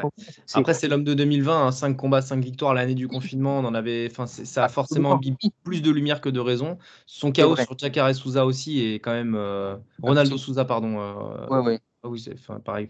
Mais euh, c'est- c'est- c'est- c'était marquant quand même. C'est très rare dans l'histoire d'ailleurs un combat tel qu'il a été, je crois. euh, Je, je, je sais même plus trop comment. euh, Enfin, si je me souviens du combat, mais euh, mais mais en plus c'est Souza, ça veut quelque chose. Jacare Souza qui combat dans la, dans la carte de, de Game Boxing. Incroyable. Bref, Ouais. j'arrête d'en parler tout de suite. Euh, mais, mais voilà, donc euh, je, je, voilà. S'il va prendre Bio, c'est peut-être son, son climax de carrière en termes d'adversité, et c'est dire. Donc, euh, donc voilà. On passe au Comain. non, pardon, non, non, non, au Comain Non. plutôt. Rob Font contre Adrian Yanez, sur, si tu le veux bien, mon lien. Tu voulais rajouter un truc? Non, non, non, non, absolument Non? pas. Non, non, non, non, non, je voyais que tu étais, tellement impatient de passer au comment que. Ouais, Je suis pas sûr. hein. Je suis même pas sûr, honnêtement. Adrian Yanez, par contre, ça c'est passionnant. Hein, dire Yanez contre Rob Font chez les Bantamweight, le sixième contre le douzième. Euh, Rob Font, et j'en suis vraiment très content d'ailleurs, a réussi à se relancer lors de son dernier combat. Il s'était, imposé. Euh. Ah non, pardon. Je me... Ah non, putain, je confonds. Ah, je confonds, putain. Je me suis, fait, je me suis trahi. Euh, putain, je confonds avec qui Je sais plus. Mais si, bref, c'est pas grave. Il, a, il a combattu depuis Chito Vera, Rob Font. Ou alors je confonds. Rob Font, euh, est-ce qu'il ne devait pas combattre et ça a été annulé plutôt? Je suis pas certain qu'il l'ait fait. Moi, j'ai souvenir d'un j'ai souvenir d'un Rob Font en pleurs qui, euh, qui dit à quel point ça l'avait fait du bien de, ba- de battre. Putain, je, je dois confondre. Peut-être que je confonds. Hein. Bref, bon, c'est pas très grave. Euh, en tout cas, sur la fiche que j'ai devant les yeux, Rob Font, ses deux derniers combats, ce sont deux défaites contre José Aldo et contre Chito Vera. On se souvient du, combat contre Chito Vera qui est vraiment traumatisant d'ailleurs parce que dans un duel, euh, dans un duel debout, bah, en fait, Chito, il, perd peut-être contre son Dagon, mais, euh, mais Rob Font, bah, il il juste, il lui a juste fait faire des cauchemars pendant un mois et demi, je pense. Très dur à voir. D'ailleurs, Rob Font, je crois qu'il y avait sa famille qui était là. Ça, c'est pareil, il faut arrêter un jour. Il faut arrêter de ramener sa famille quand tu combats parce que quand tu te prends une dérouillée, c'est c'est 25 minutes d'horreur pour, pour les enfants et familles enfants. Mais bon, bref, c'est comme ça. Combattant esthète, hein, moi j'aime beaucoup Rob hein, dans, la cage d'ailleurs. Mais là, il est face à un combattant qui, a tout pour plaire, honnêtement. C'est un peu comme ça que je pourrais résumer Adrian Yanez. Très beau style, très belle énergie, striking de, vraiment de bonne qualité. Euh, on se souvient d'ailleurs, c'est un des. D'ailleurs, c'est Adrian Yanez, c'est un des vainqueurs du Dana White Contender Series qui m'a le plus marqué perso. Je sais pas ce que tu en penses, je sais pas si tu t'en souviens mais il a mis un gros chaos, euh, je ne sais même plus contre qui c'était d'ailleurs, contre Brady Wang en 2020. Euh, c'était peut-être parce que c'était l'année du confinement aussi, même ça je le suivais un peu. Mais, euh, l'arrivée en tout cas d'Adrien Yanez est un peu une arrivée en fanfare et depuis il n'arrête pas. Hein. C'est cinq victoires consécutives à l'UFC. Il est donc rentré dans le top 15 des, des Bantams et, et je trouve que c'est un combat qui debout va être passionnant. Ouais, si ce n'est que moi, je serais un peu moins enthousiaste que toi sur Fonte, peut-être, qui, je trouve, euh, euh, a quand même montré ses limites. Voilà, euh, il, a, du cœur, il a de la technique, il, en veut, mais voilà, on l'a vu contre Aldo, puis ensuite contre Vera. Il a touché son plafond de verre lui aussi. Et je trouve même que le mettre numéro 6 dans une telle KT, c'est un peu en trompe-l'œil. Tu vois, c'est un peu, euh, il n'a pas volé, hein, mais c'est un peu, un peu flatteur, voilà, sur son niveau, euh, sur son niveau réel, parce que clairement, il n'approche pas les mêmes du top 5. Tu sens que c'est juste trop, quoi. Et euh, là, on peut effectivement imaginer limite une passation de pouvoir entre les deux. Tu vois, il y en a un, j'en attends plus que l'autre. Rob Font, il va toujours donner des, des, des, il va toujours faire des prestations il est là, il sera toujours là, qu'il gagne ou qu'il perde, il n'y a pas de souci. Mais voilà, tu vois, je, euh, pour moi, il a, atteint, euh, il a atteint son plus haut niveau. Il ne montera pas plus haut au niveau des rankings. Alors que Yannès, tu peux imaginer que il, euh, il, il, a des choses à faire encore, je trouve.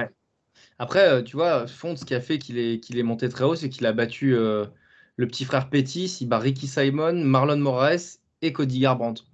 Oui, mais c'est en... elle est très belle, tu vois. Ah, elle est magnifique, elle est belle, mais si tu vois les noms, tu vois, euh, le frère Petit, ça n'a jamais été un, très très haut niveau non plus, il n'était pas à l'aise à l'UFC. Euh, Garbrandt et Moraes, clairement, ils avaient déjà commencé à descendre la colline, tu vois, donc c'est pour ça que je parle. Il, ne les a pas volés, mais c'est voilà, exactement, exactement, voilà, tu vois, donc c'est un poil en trompe-l'œil.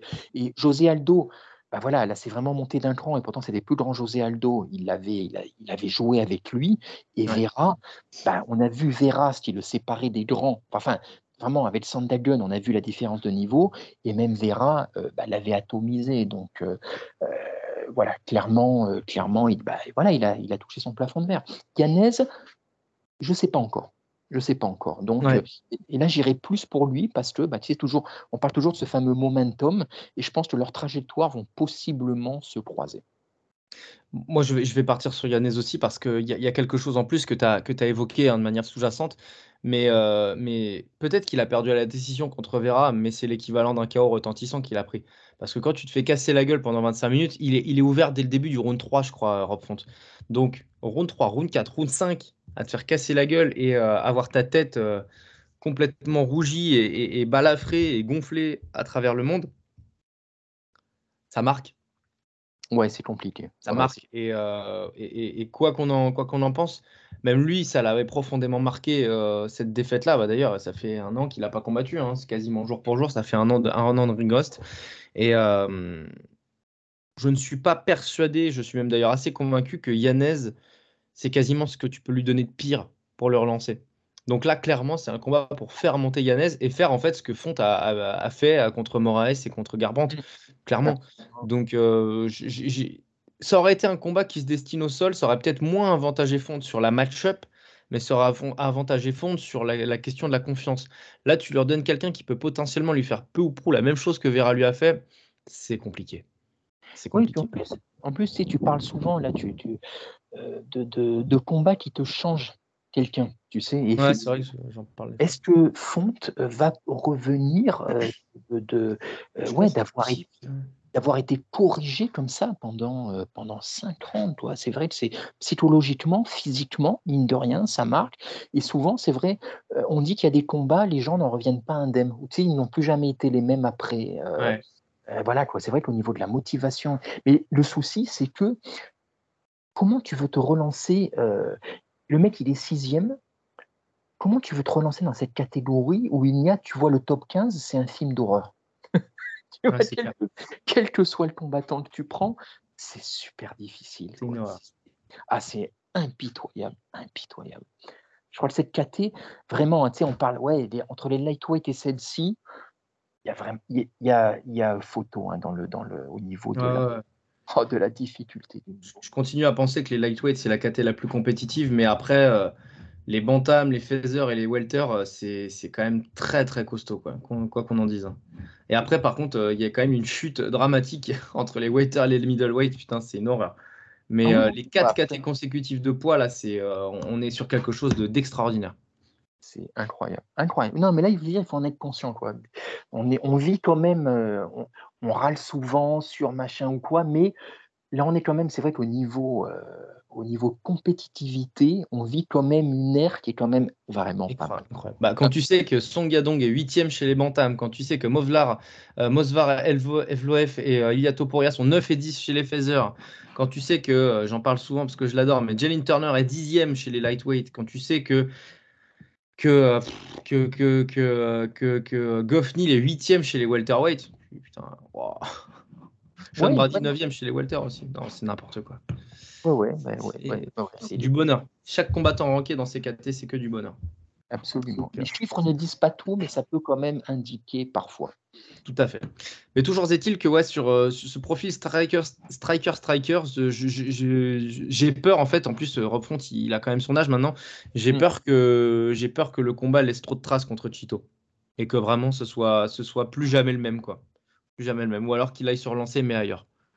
Mais euh, j'ai vraiment peur de voir un font vieux et vieux et que le combat soit, soit une espèce de, de, de partie de, de, ouais, non, essayer de faire tenir un château de cartes euh, en ce moment euh, avec du Mistral quoi.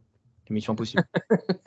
ouais, ouais, voilà, voilà, Sans forcément, voilà, imaginer le pire, mais en tout cas, ouais, imaginer, enfin, envisager que ce soit, ouais, la, la passation de pouvoir, tu sais, voilà.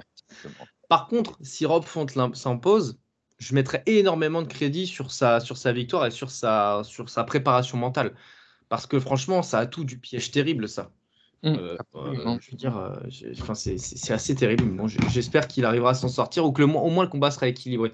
Parce que Yannez, en plus, souviens-toi, son dernier combat, tu sais, c'était les combats où après le KO, il avait fait un, il avait fait un, enfin, il avait fait un, double fuck et puis il avait vraiment bah, il, avait, il avait manqué de respect à son combattant, qu'il avait bien cherché au demeurant d'ailleurs. Mais euh, voilà, c'est ça. C'est un, combattant incandescent, Yannez. Hein. Mmh. Attention, parce que lui, tu, tu, lui donnes un tout petit peu de confiance, euh, il capitalise. Hein. Absolument. J'allais te dire, je n'irai pas pleurer pour l'autre hein, qu'il avait. ouais, putain, il s'était comporté comme un, comme un, comme, comme un enfoiré. Voilà. Mais bon, voilà, c'est, ça a tout du, du, du piège euh, horrible pour Rob Font, mais je pense que je pense qu'il va réussir à, à, se remettre d'équerre et que le combat sera passionnant. Je, le souhaite en tout cas, bien évidemment, pour la, compétitivité de cette UFC 287 qui, euh, au final, si ce combat-là est beau, on aura une belle main card. Mmh, absolument. Je pense. Je pense, je pense, je pense. Bon, est-ce que c'est pas parti? Est-ce que c'est pas l'heure là, Lionel? Ah, il faut y aller. Je vois que depuis tout à l'heure, tu essayes de repousser, euh, de, me parler de Michel Watterson, de Mercher, de machin. Mais ah, voilà, il faut se rendre. Oh là là là là. Là, on y est. On y est, c'est parti. Coming event of the evening, Gilbert Burns contre Rory Masvidal. Chez les welterweight, le numéro 5 contre le numéro 11. Euh, comme dirait Jean-Claude Van Damme, 1 plus 1 ça fait 11, donc 1 euh, c'est euh, Masvidal numéro 1, voilà, c'est plié. non, bah, allez, en dehors de cette, petite, de cette petite veine qui n'a pas de grand intérêt, combat qui, combat qui, comment dire, comment dire, les états de forme ne sont pas les mêmes, ça c'est le moins qu'on puisse dire parce que, parce que, parce que Burns a réussi et de fort belle manière d'ailleurs se relancer après euh, sa, défaite contre Kamar Ousmane. La, victoire, elle est, elle est très belle contre Stephen Thompson. Il perd dans un combat qui, au final, lui a donné beaucoup de crédit et beaucoup de lumière contre Ramzat Chimaev parce que c'est le premier et c'est pour l'instant le seul à avoir poussé dans ses retranchements euh, notre cher Ramzat Chimaev. Et ensuite, il bat de fort belle manière Neil Magny en euh, faisant ce qu'il avait dit avant, c'est-à-dire que sa femme lui avait dit bah, Je veux pas que tu le mettes KO. Bah, il lui a fait un arm triangle choke. Voilà, gentleman en plus. Donc, euh, Gilbert Burns qui, euh, qui fait quasiment figure d'épouvantail aujourd'hui dans le top 5 de cette, de cette KT des Welter, qui pense à un title shot, qui, qui est pas loin d'être legit hein, d'ailleurs pour, pour le title shot. Bon, il s'avère qu'il sera destiné plutôt à, Colby Covington pour des raisons que, que, que, que l'on peut, peut évoquer, mais que, que l'on connaît un peu tous. Euh, qui, est dans une forme étincelante, une forme physique. euh, encore, dès qu'il met une photo de side shape, c'est pareil, tu as envie de. T'as envie de, t'as envie d'aller euh, te mettre au sport et de te dire bon bah voilà si je travaille j'aurai ça. Euh, c'est un combattant qui, est, qui, dispose d'un overhand euh, bras arrière extraordinaire. Pourtant, c'est quelqu'un qui vient de la lutte et du sol à la base. hein. Donc, c'est quelqu'un qui a beaucoup travaillé sa boxe. 36 ans aujourd'hui. C'est l'image, en tout cas pour moi, Gilbert Burns, c'est l'image du combattant que l'on ne peut qu'aimer par sa personnalité, par son, par son émotivité et par son talent aussi et par sa capacité à progresser, à devenir un combattant MMA global aujourd'hui. Et, euh, et moi, je, voilà, j'adore Gilbert Burns aujourd'hui et, euh, et je, ne demande qu'à, je ne demande qu'à le revoir dans un combat pour le titre pour voir si justement il va réussir à émotionnellement gérer ce qu'il n'avait pas réussi à faire contre, contre Kamar Ousmane.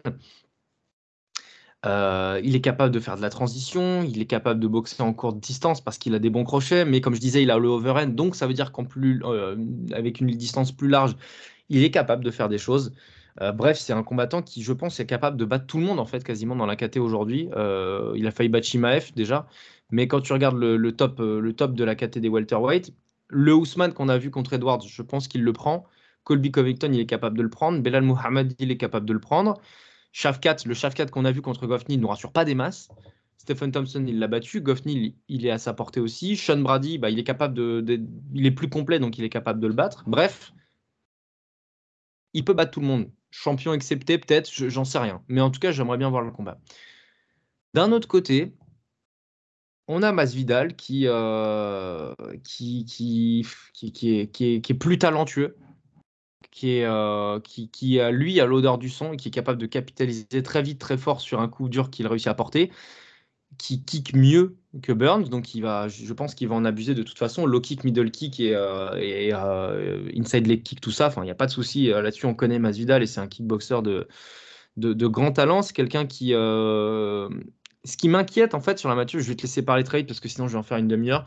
Ce qui m'inquiète, c'est que de ce que j'ai vu en fait, de ce que je sais de Masvidal, c'est quand même un combattant qui, combat beaucoup, sur, euh, sur de l'avant-arrière. C'est quelqu'un qui se déplace latéralement certes, mais qui recule surtout et qui va ensuite, une fois qu'il récupère un petit peu la vision, va tendance à avoir à se déplacer sur le côté. Mais quand tu sais que tu as quelqu'un qui recule en ligne, moi les overruns de Burns m'inquiètent beaucoup de ce niveau, de ce point de vue-là parce que j'ai peur que, euh, que sur, un, sur un moment où ils doivent se déplacer latéralement, ils reculent et ils prennent, le- ils prennent la foot sur un overhand. Euh, j'ai peur de ça.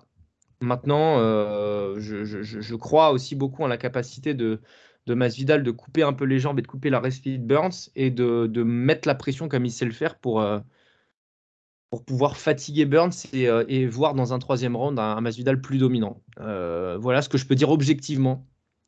Je, je- je ne vois dans aucun monde Masvidal prendre les trois rounds par contre, mais je peux le voir gagner 29-28 après un premier round à la faveur de Burns et ensuite un Masvidal qui trouve sa distance dans le deuxième et qui, euh, et qui bénéficie d'une petite chute de cardio de Burns dans le troisième pour, euh, pour, euh, pour, aller, pour aller la chercher. Ah putain. Je me rends compte que, je me rends compte que j'étais pas si mauvais jusqu'à mon prono. Non, non, non, tu t'es tenu, c'était bien. Si quelqu'un écoute le podcast pour la première fois, il n'imaginera pas forcément que tu, te, tu pries Masvidal tous les soirs, que des photos, des posters géants de lui, que tu penses à changer ton nom pour officiellement t'appeler Clément Gamebrain. Enfin, vraiment, non, non, c'était- c'était tenu, c'était, c'était, euh, non, non, c'était bien. Franchement, c'était bien. C'était, ah oui, non, non, franchement, nickel. Euh, moi, je vais tâcher d'être objectif, autant de faire se peut comme toi. Tu te rappelles quand on avait fait la preview de Covington Masvidal, j'avais donné en gros de mémoire euh, 70-30 pour Colby, à peu près.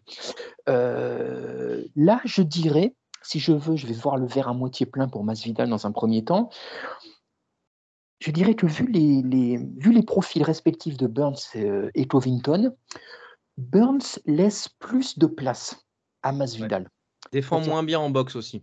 Exactement. Il est beaucoup plus poreux. Il a un striking qui est beaucoup plus explosif, mais aussi beaucoup plus brouillon, qui laisse beaucoup plus d'ouverture. Voilà, pour quelqu'un qui peut être clinique, comme peut l'être Masvidal, comme c'est l'être Sujet au jab. Sujet au jab. Euh, Masvidal jab pas forcément, mais il est capable de le faire aussi.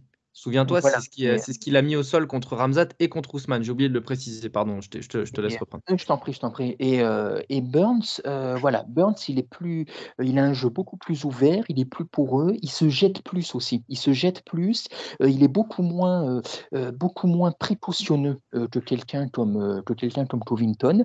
Ouais. Et même sa lutte est plus, elle est beaucoup plus en, en puissance, mais euh, justement, elle est moins clinique qu'un Covington qui lui ne fait, que- ne fait fait très peu d'erreurs pour ne pas dire n'en fait pas. Burns, il y va, euh, il y va, il va au charbon, quoi. Il y va, et on l'a vu contre Ramzat. Donc, il y avait un côté spectaculaire, mais contre Ramzat, il a laissé passer beaucoup d'occasions aussi, parce que, comme tu dis, c'est un émotionnel dans tout ce qu'il fait. Et même, il est très physique, très explosif, très émotionnel, et des fois, euh, au dépend d'une certaine technique. Voilà. Donc, il laisse passer des occasions. Ouais. Du coup, il se fatigue aussi beaucoup. Et tout ça, c'est des choses dont, euh, dont quelqu'un qui est aussi opportuniste que Masvidal, il pourrait en profiter de tout ça, parce que lui, il les voit, les ouvertures. Euh, il est rapide, il a le coup d'œil, il a le vice dans le bon sens du terme. Euh, Ouais, il sait- est pas sale.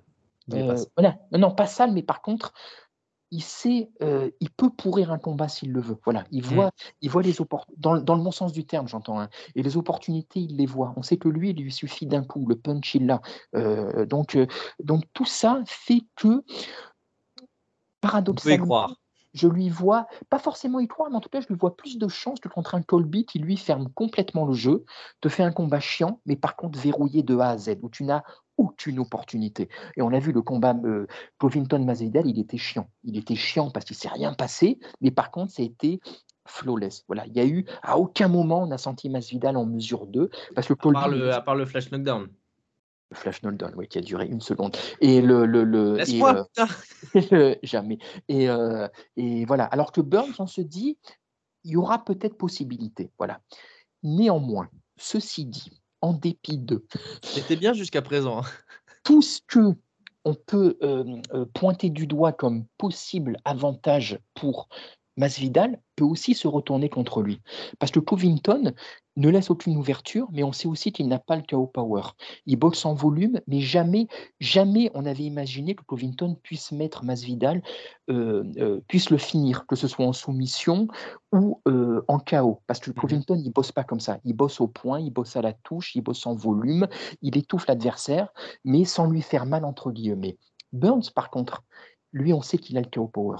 On sait qu'il a l'explosivité. On sait qu'il peut terminer ses adversaires, comme on l'a vu contre Malny, euh, les soumettre. On, peut, on sait qu'il peut les mettre KO. Et euh, s'il se met à agresser Masvidal, ça peut devenir très compliqué.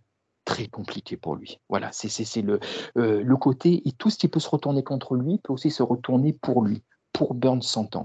Et là, je vais à nouveau.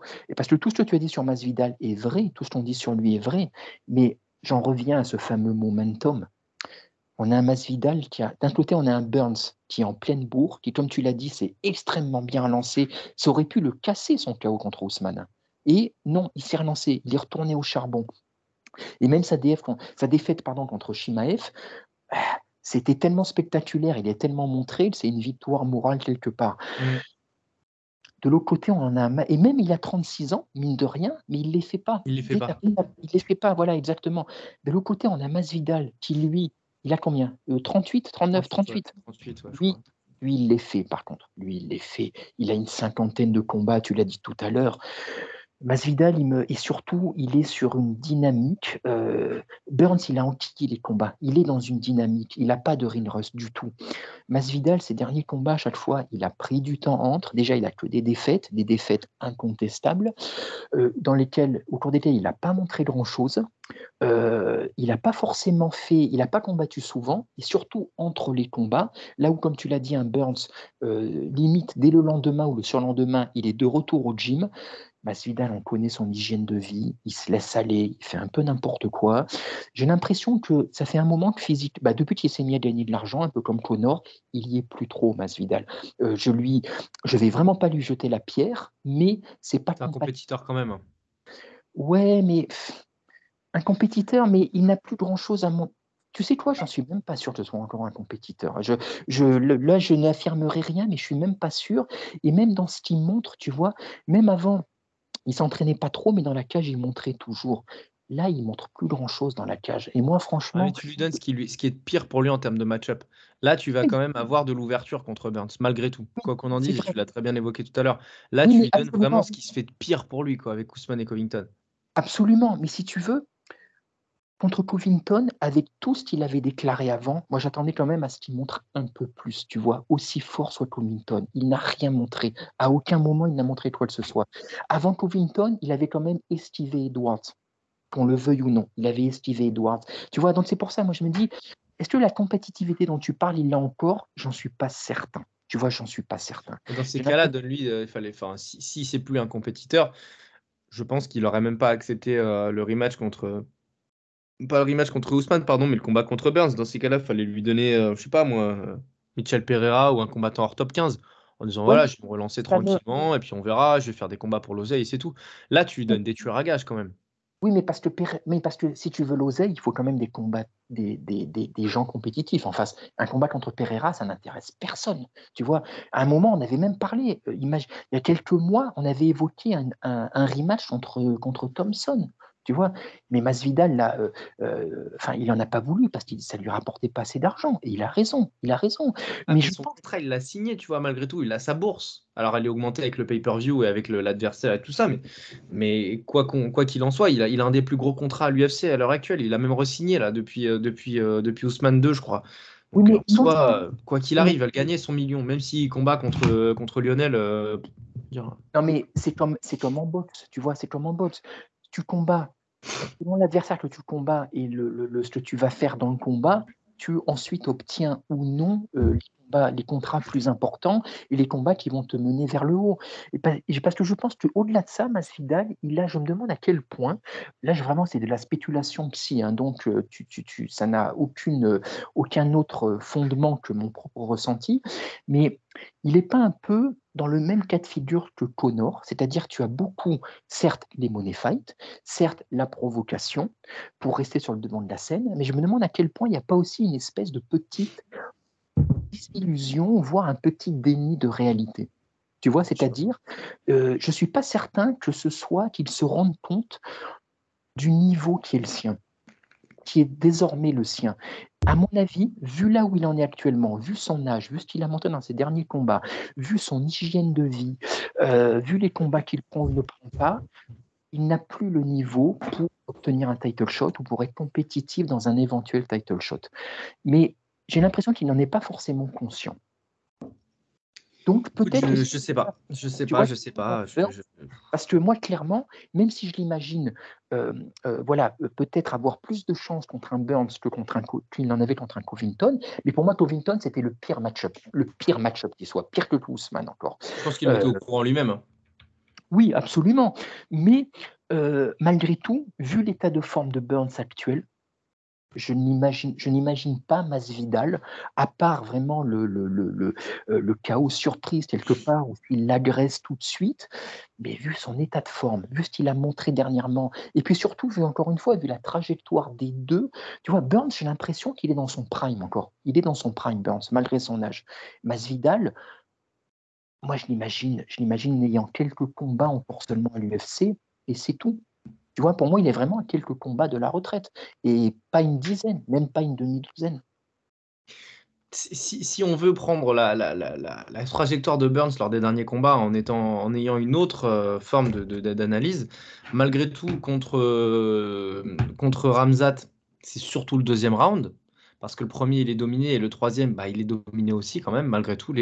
Tu vois, dans, la furia de ce combat qui est extrêmement dense en, en émotion et en drama, euh, au final, le, comptage des rounds est plutôt facile à faire malgré tout.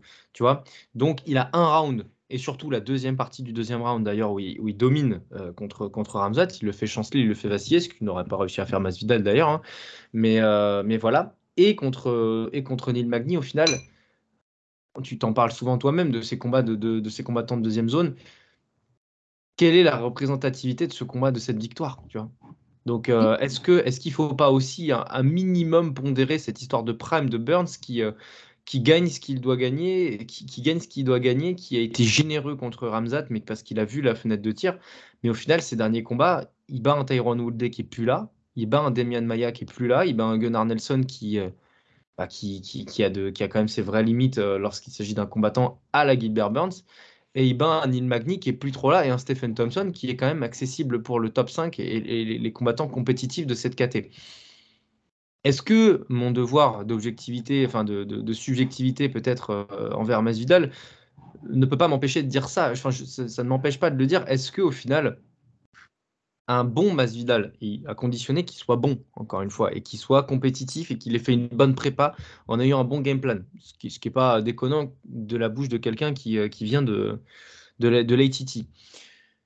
Est-ce qu'un Masvidal bien préparé et qui sent le vent tourner peut-être s'il perd ne serait pas une bonne version d'un Masvidal contre un Burns dont on n'en fait peut-être pas un poil trop, tu vois? Je te pose la question volontairement un peu provoque. Hein. Oui, oui, non, mais ça peut tout à fait s'entendre, absolument.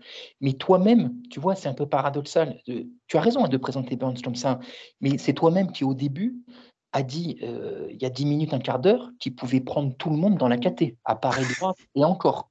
Tu vois Donc, c'est parce que si ce que tu viens de dire est vrai de manière factuelle et théorique, il y a aussi, encore une fois, ce qu'on pressent des combattants à l'instant T.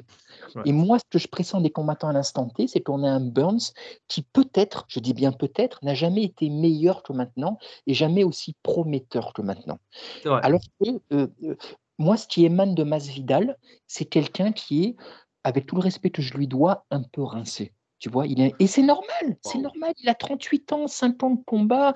Ses derniers combats ont été durs, qu'on le veuille ou non, tu vois. Donc, ça entame malgré tout tout ça. Malgré tout, avec l'oseille qui s'est fait, qui continue à se faire, sa motivation est quand même un peu moindre, qu'il le veuille ou non, tu vois. Et j'ai du mal à envisager, tu vois, ce que tu me dis sur un Masvidal qui a le bon game plan et surtout la bonne prépa, tu m'aurais dit ça il y a une demi-douzaine d'années, ou lors de son combat en 2019, je t'aurais dit oui complètement. Ça aurait été un combat passionnant parce que vraiment euh, euh, euh, très compliqué à pronostiquer, tu vois. Là, je le sens moins quand même, tu vois. Je l'imagine pas se mettre dans un, se mettre la misère dans un camp comme il y a quelques années, tu vois. C'est le, je sais pas, j'ai l'impression qu'il est un poil, euh, un poil usé, tout simplement. Quoi. Mais ce qui, encore une fois, est normal. normal. Là où un Burns, au contraire, tu as l'impression qu'il a de plus en plus faim. Ouais. C'est, c'est, tu vois, voilà, au-delà de, de, de, au-delà de toute préférence qu'on peut avoir. Moi, après, tu me connais, c'est ce qu'on dit à chaque fois, au-delà des préférences, nous, ce qu'on voudrait voir, potentiellement, dans l'idéal, c'est des beaux combats disputés. Ah oui, bien sûr. Voilà, donc euh, moi, si Masvidal arrive et il arrive à contrarier Burns, bah, c'est génial. Let's go, quoi. Bah voilà, exactement, tu vois. Mais je crains que je crains juste que Burns, en ce moment, tu vois, soit juste trop fort et l'étouffe physiquement. Tu vois, l'étouffe physiquement. Il faudrait que Masvidal arrive à être. Je pense qu'il est plus intelligent. Il est plus intelligent de base euh, euh, au niveau du fight IQ. Donc, il faudrait vraiment qu'il Masvidal. Euh, Masvidal. Il faudrait vraiment qu'il arrive à boxer à la touche, tu vois, à pas se laisser enfermer, à boxer en, euh, in and out, euh, à, balancer ses kicks comme tu dis, à ne pas surtout pas se laisser prendre en clinch contre la cage, parce que là, ce sera vraiment. Ça va le tuer, ça va l'anéantir son cardio, c'est mort. Ah ouais, ça sera compliqué, toi, tu vois. A-t-il, voilà, a-t-il, il sait ce qu'il doit faire quelque part. Sinon, on le sait, lui, il le sait encore mieux. En a-t-il la possibilité, actuellement, physiquement, J'en suis plus sûr. Voilà, j'en suis plus sûr. Je demande qu'à être surpris. Voilà, mais. J'y crois. Parce que j'ai pas le choix, de toute façon. J'y crois parce que, crois parce que j'ai pas le choix. Mais c'est un euh, peu, là, je suis, un peu derrière Léonidas, en fait. Tu vois, je, suis, à la bataille des thermopiles et. Euh... absolument. Mais tu vois, autant Covington, j'étais sûr, quasiment sûr, hein, voilà, qu'il allait l'emporter, mais dans aucun scénario, je l'imaginais finir Masvidal. Autant là, tu vois, même si je donne plus de chance à Masvidal, par contre, un chaos de la part de Burns ou une soumission ne me paraît pas inenvisageable. Parce qu'il va l'agresser. moi, je suis persuadé qu'à un moment donné, et ça pour le coup, je te le dis objectivement, même si je, voilà, les, gens savent que, j'apprécie euh, Masvidal euh, d'un certain point, je suis sûr qu'il aura son moment à un moment donné. Après, est-ce qu'il va réussir à le transformer en quelque chose d'encore plus manifeste? J'en sais rien.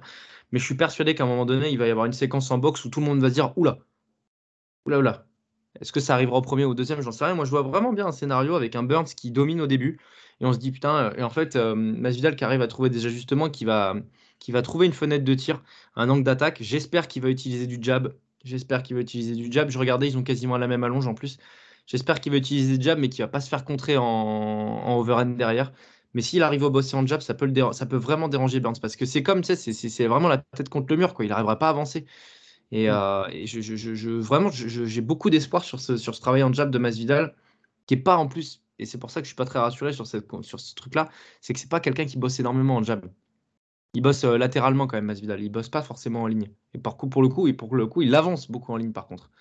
Mais, euh, mais voilà. Donc, je, voilà, je, sais pas. J'ai envie d'y croire, mais, mais le combat a plus de facettes, plus de scénarios que, que sur le combat contre Covington.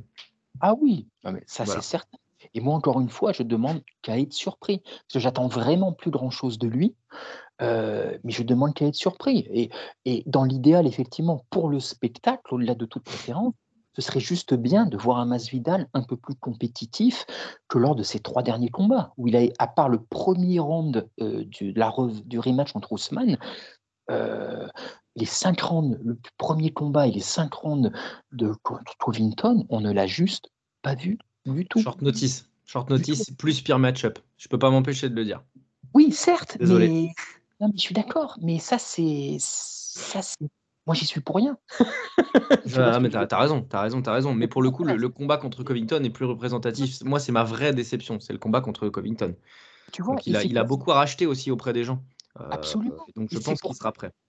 Oui, et c'est pour ça que moi, je lui en veux, quelque part, d'avoir aussi évité Edwards. Parce que Edwards, putain, il avait beaucoup plus à donner contre Edwards, pour le coup, que contre Covington. Je comprends. Voilà. Vrai. Il a clairement fait le, choix de l'argent. Je lui jette pas la pierre, mais comme tu dis, il a des choses, euh, il a des choses à se faire racheter, effectivement. Mmh. Donc, donc je pense qu'il le sait et qu'il euh, le fera dans la cage. Je l'espère en tout cas. Bah écoute, c'est ce qu'on espère. De toute façon, quitte à ce que, même s'il se fait mettre KO, même s'il se fait finaliser, même s'il perd, mais qu'il perde au moins, voilà, avec les honneurs. Voilà, que, euh, le sabre à la main, tu parlais de 300, voilà, YOLO. C'est ça, c'est ça, c'est ça. Euh, qui, s'il perd la décision en 30-27, mais qui ça aurait été un beau combat, ouais. Burns a pris les points importants, ce sera pas trop, pas trop problématique pour sa legacy. Je pense, en tout cas. Euh, absolument, absolument. Ouais, ouais. Non, non, voilà. C'est si, on, si, on, a une purge effectivement unidimensionnelle, là, par contre, ouais, ça va être dur. Ça va être dur, ça va être dur. Bon, Allez, comme si j'avais pas besoin que de ça. le... ouais, ça va, ah, ça va être dur. Hein. Cette nuit, ça va être dur. Hein. Là, c'est. Ah oui, j'ai pas. Ouais, non, non, mais parce que les gens, les gens ne se rendent pas compte, ils pensent que tu rigoles ou pas. Mais non, non, non, non, ça va vraiment être compliqué d'un point de vue émotionnel. Ouais. Alors que même un combat avec deux combattants que, que j'aime pas particulièrement, je suis, euh, j'ai le BPM à 150. Alors là, vous imaginez même pas. Non, mais sérieusement, ça va être, ça va être, ça va être, ça va être un sacré truc. Euh, le combat principal donc de cette, euh, de cette UFC 240, 287, Alex Pereira contre Israël Adesanya, le champion contre le numéro 1, la Némésis contre le, le génie. Allez, c'est parti. c'est bien sûr pour le titre des, des middleweight. Écoute, j'ai regardé une bonne partie du premier combat. Euh, et, j'ai noté certaines choses parce que j'avais un souvenir du combat qui n'est pas forcément ce qui s'est. Enfin voilà, il y, a une petite différence entre ce que je me rappelais du combat et la réalité. Je te l'ai fait en, je te fait en rapide. Notamment au premier round, moi j'avais un souvenir, si tu veux, d'un Pereira qui mordait pas au fin de d'Adesanya. Ce qui pose problème parce que ce qui fait la beauté du, du game d'Adesanya, c'est son travail qui vient sur l'incertitude du coup porté. Il travaille tellement en feinte et tellement bien en feinte, il se déplace tellement bien, il kick et il frappe tellement bien. Mais moi, ce que j'aime surtout dans le travail d'Adesanya, au-delà des déplacements, c'est le travail de feinte. Feinte de low kick, feinte de jab, feinte de, feinte de, feinte de coup de coude, feinte de tout ce que tu veux. Et en fait, j'avais un souvenir en me disant, putain, Alex je crois qu'il mord pas trop aux feintes. Et en fait, au premier round, si, mais à mort même. Mais vraiment, il mord beaucoup. Pourtant, c'est quelqu'un qui est très stoïque, tu vois. Il mord pas à tout. Mais il y a une feinte, par exemple, tu vois, une feinte de low kick, euh, d'inside leg kick, où en fait il lève la jambe et il perd presque l'équilibre Pereira au premier round. Tu as cette connexion bien sûr qui arrive à la fin du premier round, puis ensuite Adesanya prend les rounds. Je crois, que, je que Pereira prend le troisième, je crois, de mémoire. Mais sinon, Adesanya est censé partir sur trois rounds à 1 à l'approche du cinquième round. Après, le travail de Pereira en low kick fait que ça use la jambe, et tu as ce fameux low kick où il tape mal Adesanya, qui, euh, qui, qui, je pense, le blesse un peu sur le coup. D'ailleurs, même le ressenti sonore est pas bon. Tu as l'impression qu'il se casse un truc. Euh, il fait une espèce de roulade et ensuite il subit. Il n'arrive plus à se déplacer parce qu'il a plus la jambe. Alex Pereira assène les coups qu'il assène et ça fait KO. Enfin, ça fait TKO. Je pense que le combat, et d'ailleurs, je ne vois pas pourquoi ça se passerait autrement, j'imagine un combat qui va se dérouler de la même manière. Avec un combat debout, un combat de kickboxing, certes, avec des éléments de MMA supplémentaires. On travaille peut-être en clinch, notamment de, de, de, Pereira, peut-être, qui, euh, qui gagnerait parce qu'en sortie de clinch, il peut faire très mal et en combat rapproché, on l'a vu, il il, c'est juste un tueur à gage. Et de l'autre côté, on risque d'avoir un Desania qui va, je pense, peut-être mixer les arts martiaux en essayant d'avoir des, des, capacités de lutte offensive plus en place. Parce que Desania, quand il est arrivé au MMA, c'était un kickboxer extraordinaire, génial mais il, avait, il, a, il s'est approprié une lutte défensive pour éviter d'être trop mis à mal par les combattants comme les, euh, les Romero ou les, euh, ou les Whitaker ou les Vettori. Chose qu'il a très bien bossé. Euh, j'attends, si tu veux, d'Adesanya qu'il soit pas trop bouffé par les émotions et qu'il arrive justement à, à, penser ce, leur troisième affrontement comme quelque chose qui est juste conjecturel parce que je persiste à penser, peut-être par, par, par amour pour Adesanya aussi, par affection pour être plus, plus objectif, et plus, réaliste dans la manière dont, que j'ai de, de, penser ce gars-là. Euh, je pense que s'il n'y avait pas ce low kick raté qui engendre un peu une blessure à sa jambe, il va le chercher le combat. C'est que mon avis. Hein.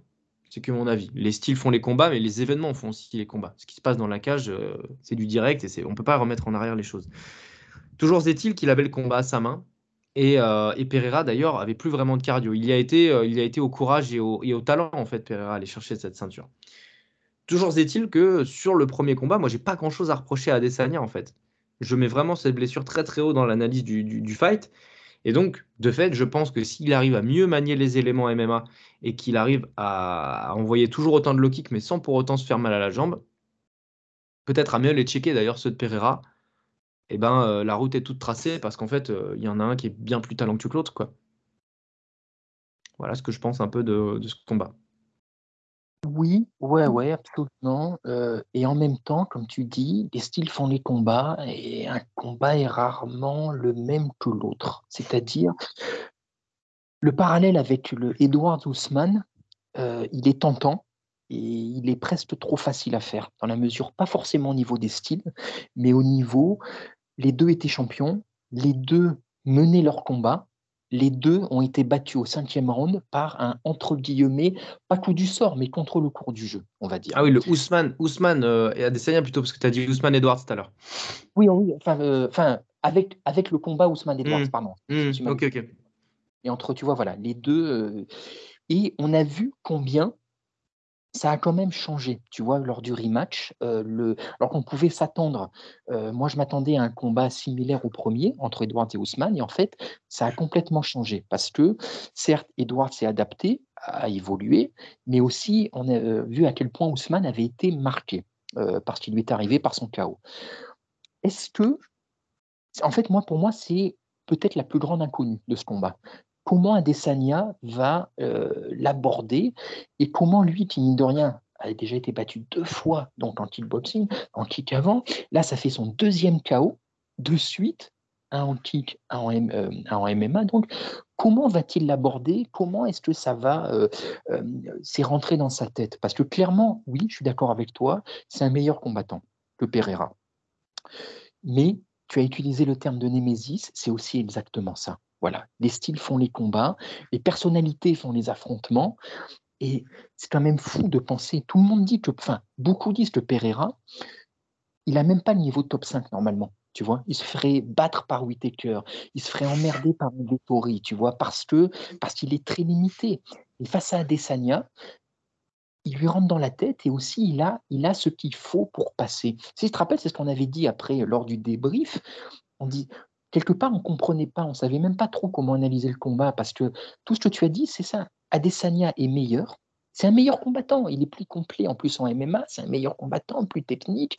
Euh, il a du génie, ce que n'a pas forcément Pereira. Il menait le combat, mais il a, suffi de voilà, il a suffi de quelque chose. Il a suffi d'une petite accumulation de.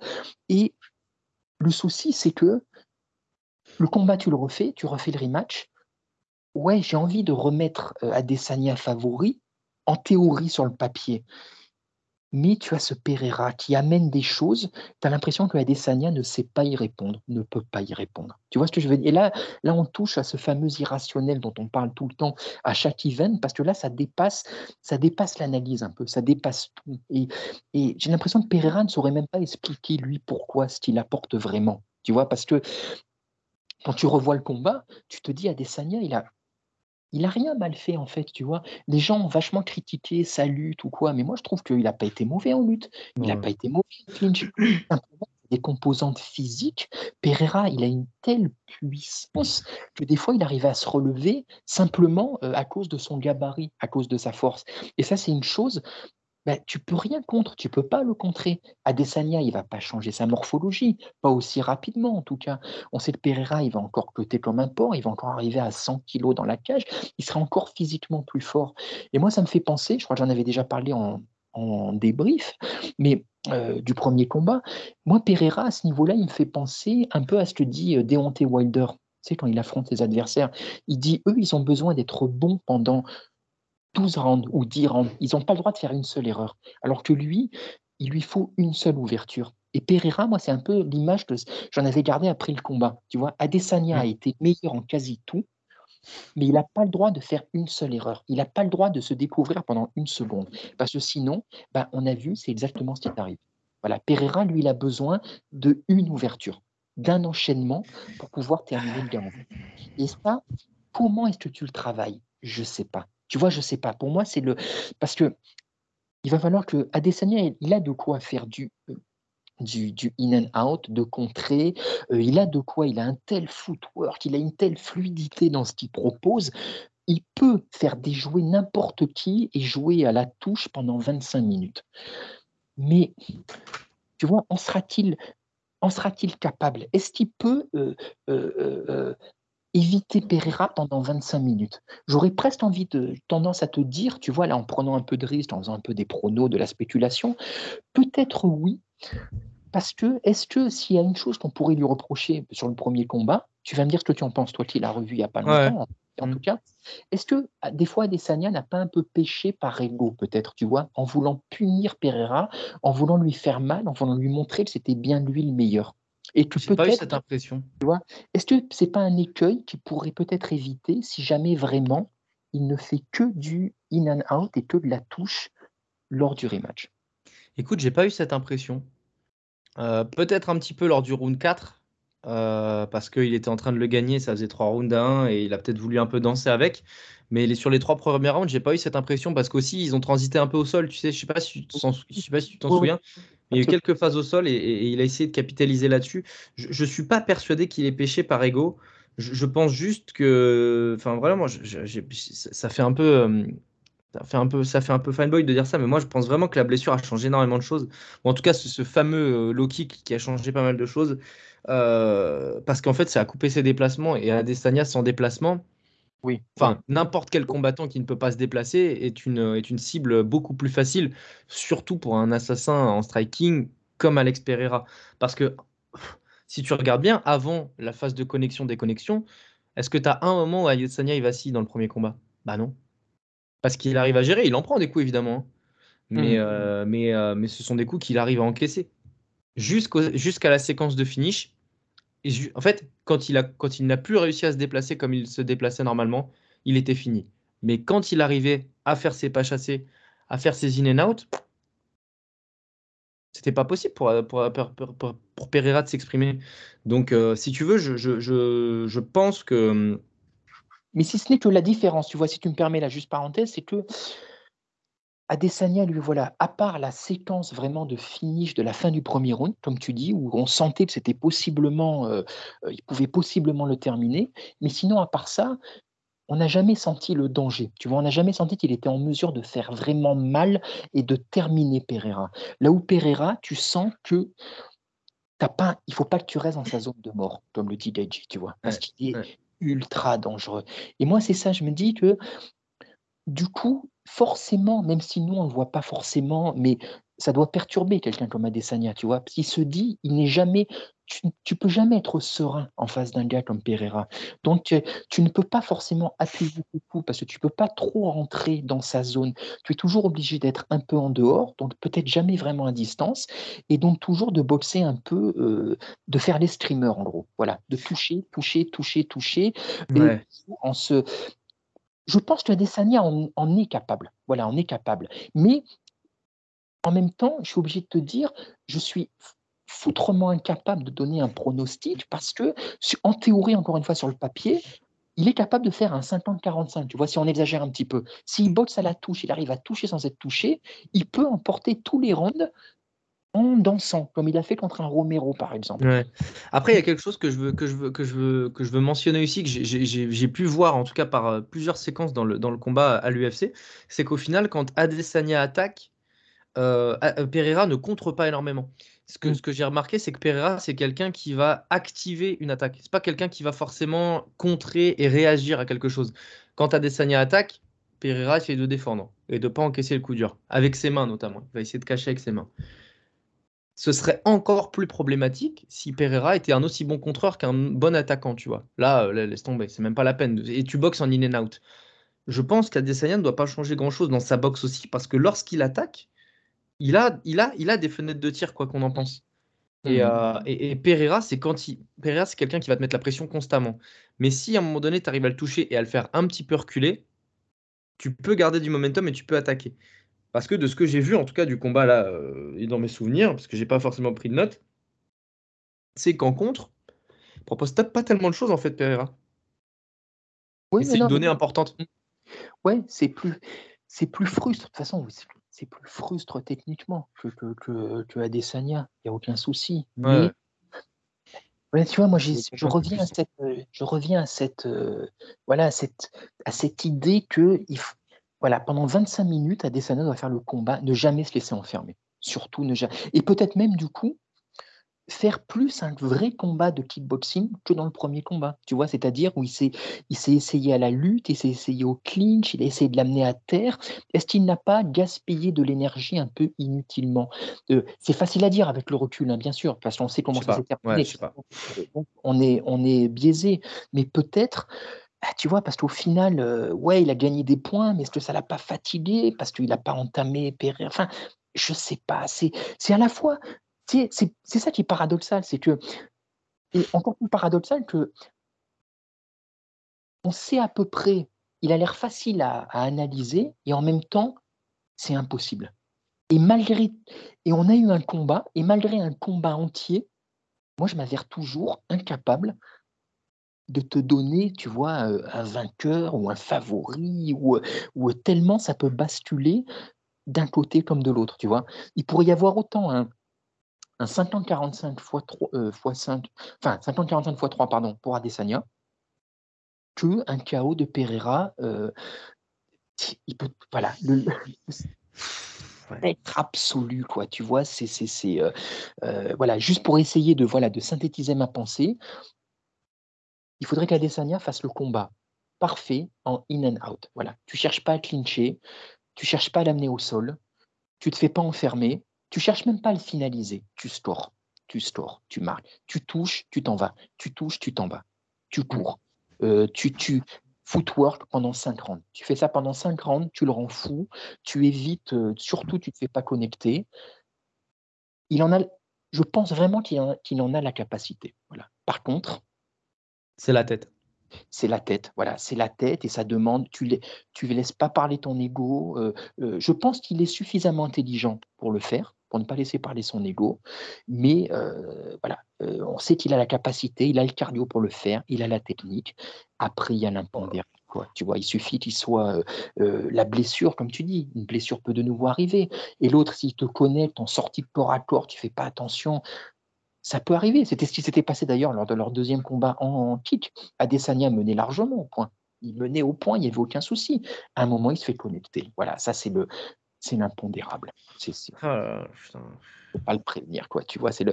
Mais ce qui est paradoxal, c'est que tu vois, après trois combats entre les deux, trois défaites d'Adesanya, je continue à penser qu'Adesanya est bien meilleur combattant que Pereira. Bah oui.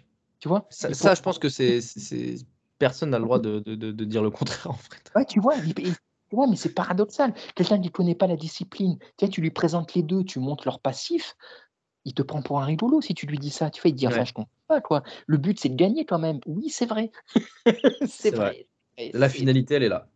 La Ah finalité. non, c'est terrible. Ah, c'est terrible. Ouais, c'est terrible. C'est terrible, tu vois. Parce que toutes les, tout le côté, euh, euh, euh, ouais, tu sais, Pereira qui s'entraîne avec, euh, oui, Pereira qui s'entraîne avec Glover, qui va aller au sol. J'y crois pas une seconde. Enfin, ouais, mais c'est sparring, c'est sparring. et Tu vois pas un seul sparring au sol. Il, dé- il décapite juste Zhang, le, le poids lourd, le poids lourd chinois, en, ch- en boxe. Ah bah oui, tu fais des sparring de boxe, gros. Bah écoute, Donc, non, non, écoute, ça c'est, c'est, juste qu'il lui montre euh, où mettre le, où mettre le bras euh, sur de la lutte, c'est tout. C'est, tout. Voilà, ouais, c'est ça, exact. Et encore, oui, on se répète, mais encore en lutte, tu le vois, quand il se relève, c'est avec la, de la pure puissance. Voilà. Comme Ouais, quand. Lewis se relève d'un d'un takedown. C'est vraiment, il y a aucune, enfin, très peu de technique, on va dire. Donc, quelque part, tu vois, j'ai l'impression, en fait, de refaire la prévue qu'on avait fait pour le premier combat, tu vois. quelque part. ouais. Et Ouais, mais c'est pour ça. En fait, c'est pour ça que je pense que là, la preview, tu vois, on a parlé peut-être 20-25 minutes du, du Mm. Burns Masvidal. Là, on n'a rien à dire de plus en fait, parce que, Ah, non, parce que non, absolument. Juste, voilà, juste ce que tu as dit, euh, ce que tu viens de redire là, au niveau de la tête, voilà, au niveau de la tête, comment Adesanya va-t-il arriver? Après, là où, le, là où le parallèle avec le Ousmane peut ne pas tenir, c'est que Ousmane, il a plus de genoux, il a 35 ans, Oui, ou c'est vrai. 36, tandis qu'Adesanya, il en a 32. Il n'a pas de problème physique, semble-t-il, et euh, c'est quelqu'un dont on n'a pas vu la chute annoncée arriver. Moi, je t'avais dit avant le combat contre Edwards, euh, contre Covington, malgré tout, on a vu que défensivement, bah, en fait, il encaisse énormément de coups. Physiquement, ses, ses genoux le lâchent. Euh, même contre, contre, contre, merde, contre, contre Burns, il avait pris un knockdown. Il y avait des petits éléments qui pouvaient nous laisser penser que. Il s'avère qu'Adesanya, contre Whitaker, bah, en fait, il a dominé outrageusement. Contre Cannonier, il a, il a, il a dominé outrageusement. Contre Vettori, si on parle même pas, c'était, euh, c'était, c'était, c'était moi, mon premier jour au judo contre Teddy Riner. Euh, et voilà, tout ça. Il a un carburant qui s'étiole pas énormément par rapport au- à l'adversité qu'il a pu avoir euh, lors de ces dernières années, Adesanya. Donc je pense que son corps ne va pas le lâcher. J'espère que le mindset sera là. Oui, non, absolument. Et puis, pour euh, continuer la- le, le parallèle, Edwards, je n'imagine pas un Pereira autant évolué que Edwards l'a fait entre les deux combats contre Ousmane. Euh, Pereira, tu imagines le combat qu'il va faire. Euh, le, le- Bah. tu, parles de mindset, effectivement. Moi, le seul truc. Il y, a- a des petites déclarations qui m'inquiètent un peu, tu vois, pour Adesanya. Ah ouais? Là, bah, là, cette semaine, il a déclaré que c'était un kit ou double, par exemple. Tu vois, qu'il Ouais, bah moi, ça me plaît hein, qu'il dise ça. Ouais, ça peut. Et de toute façon, on verra. S'il gagne, bah, c'est, tu auras eu raison, effectivement. C'est double. Moi, Ouais, J'espère qu'il va pas mettre, se mettre trop de pression, tu vois, de pression démesurée. euh, et en même temps, je peux comprendre aussi qu'il dit ça, parce que tu parles, encore une fois, le terme de némésis euh, ben, a rarement été aussi justifié qu'en l'occurrence. Bah, bien, ouais. Là, c'est. Non, non, c'est clair. euh, ouais, ouais, ouais, ouais, c'est, c'est... Mais euh, là, vraiment, pour le coup, tu vois, je devrais parier. Euh, je suis pas un parieur, je suis pas un joueur, mais je n'aurais aucune idée de sur qui parier. Mais vraiment, quoi. Ou, ou je parierais sur les deux, je sais pas. Je sais Tu Donc, sais que euh, si tu mets un euro, tu gagnes un euro, hein, ou tu le perds le truc, hein, mais tu, tu vas pas faire d'argent. C'est là, c'est vraiment pour le plaisir du pari, quoi. Non, mais oui, je pense que Adesanya est une plus grosse cote, mais elle doit, elle doit être, elle doit être prise parce que, parce que, parce que, je sais pas, putain, je sais pas. Ce qui, est, ce qui est terrible en plus, je pense que je vais finir là-dessus, en tout cas de mon côté, tu te laisserai le mot de la fin. Mais ce qui est terrible, c'est que même si Adesanya domine pendant 4 rounds, je pense que je vais pas décramper d'un seul poil, quoi. Je- Mhm. un, peu, un peu comme Ousmane, tu vois, là, sur le combat contre Edwards, mais en, en x5. Je vais me dire, genre, Ah ouais. c'est un acquis, là. Là, pour l'instant, on est sur du 50-45, mais, Mais oui, tu vois, j'aurais pas mais- ce sentiment de plénitude et de calme, et de sérénité. Et je pense que Adesanya non plus, d'ailleurs. mais a raison, parce qu'on a vu le premier combat, notamment. Et c'est, c'est- Moi, je serais à Desania, je serais même pas serein une fois le combat est terminé. Quand tu vois Pereira, moi, il me fait peur, ce mec. Il, a... il y a quelque chose de pas, de pas humain en lui. Mais, euh, mais ouais, il sait que jusqu'au... jusqu'à la dernière seconde, il va devoir faire attention. Voilà, c'est. c'est, euh, C'est intriguant. C'est intriguant et vraiment, euh, je...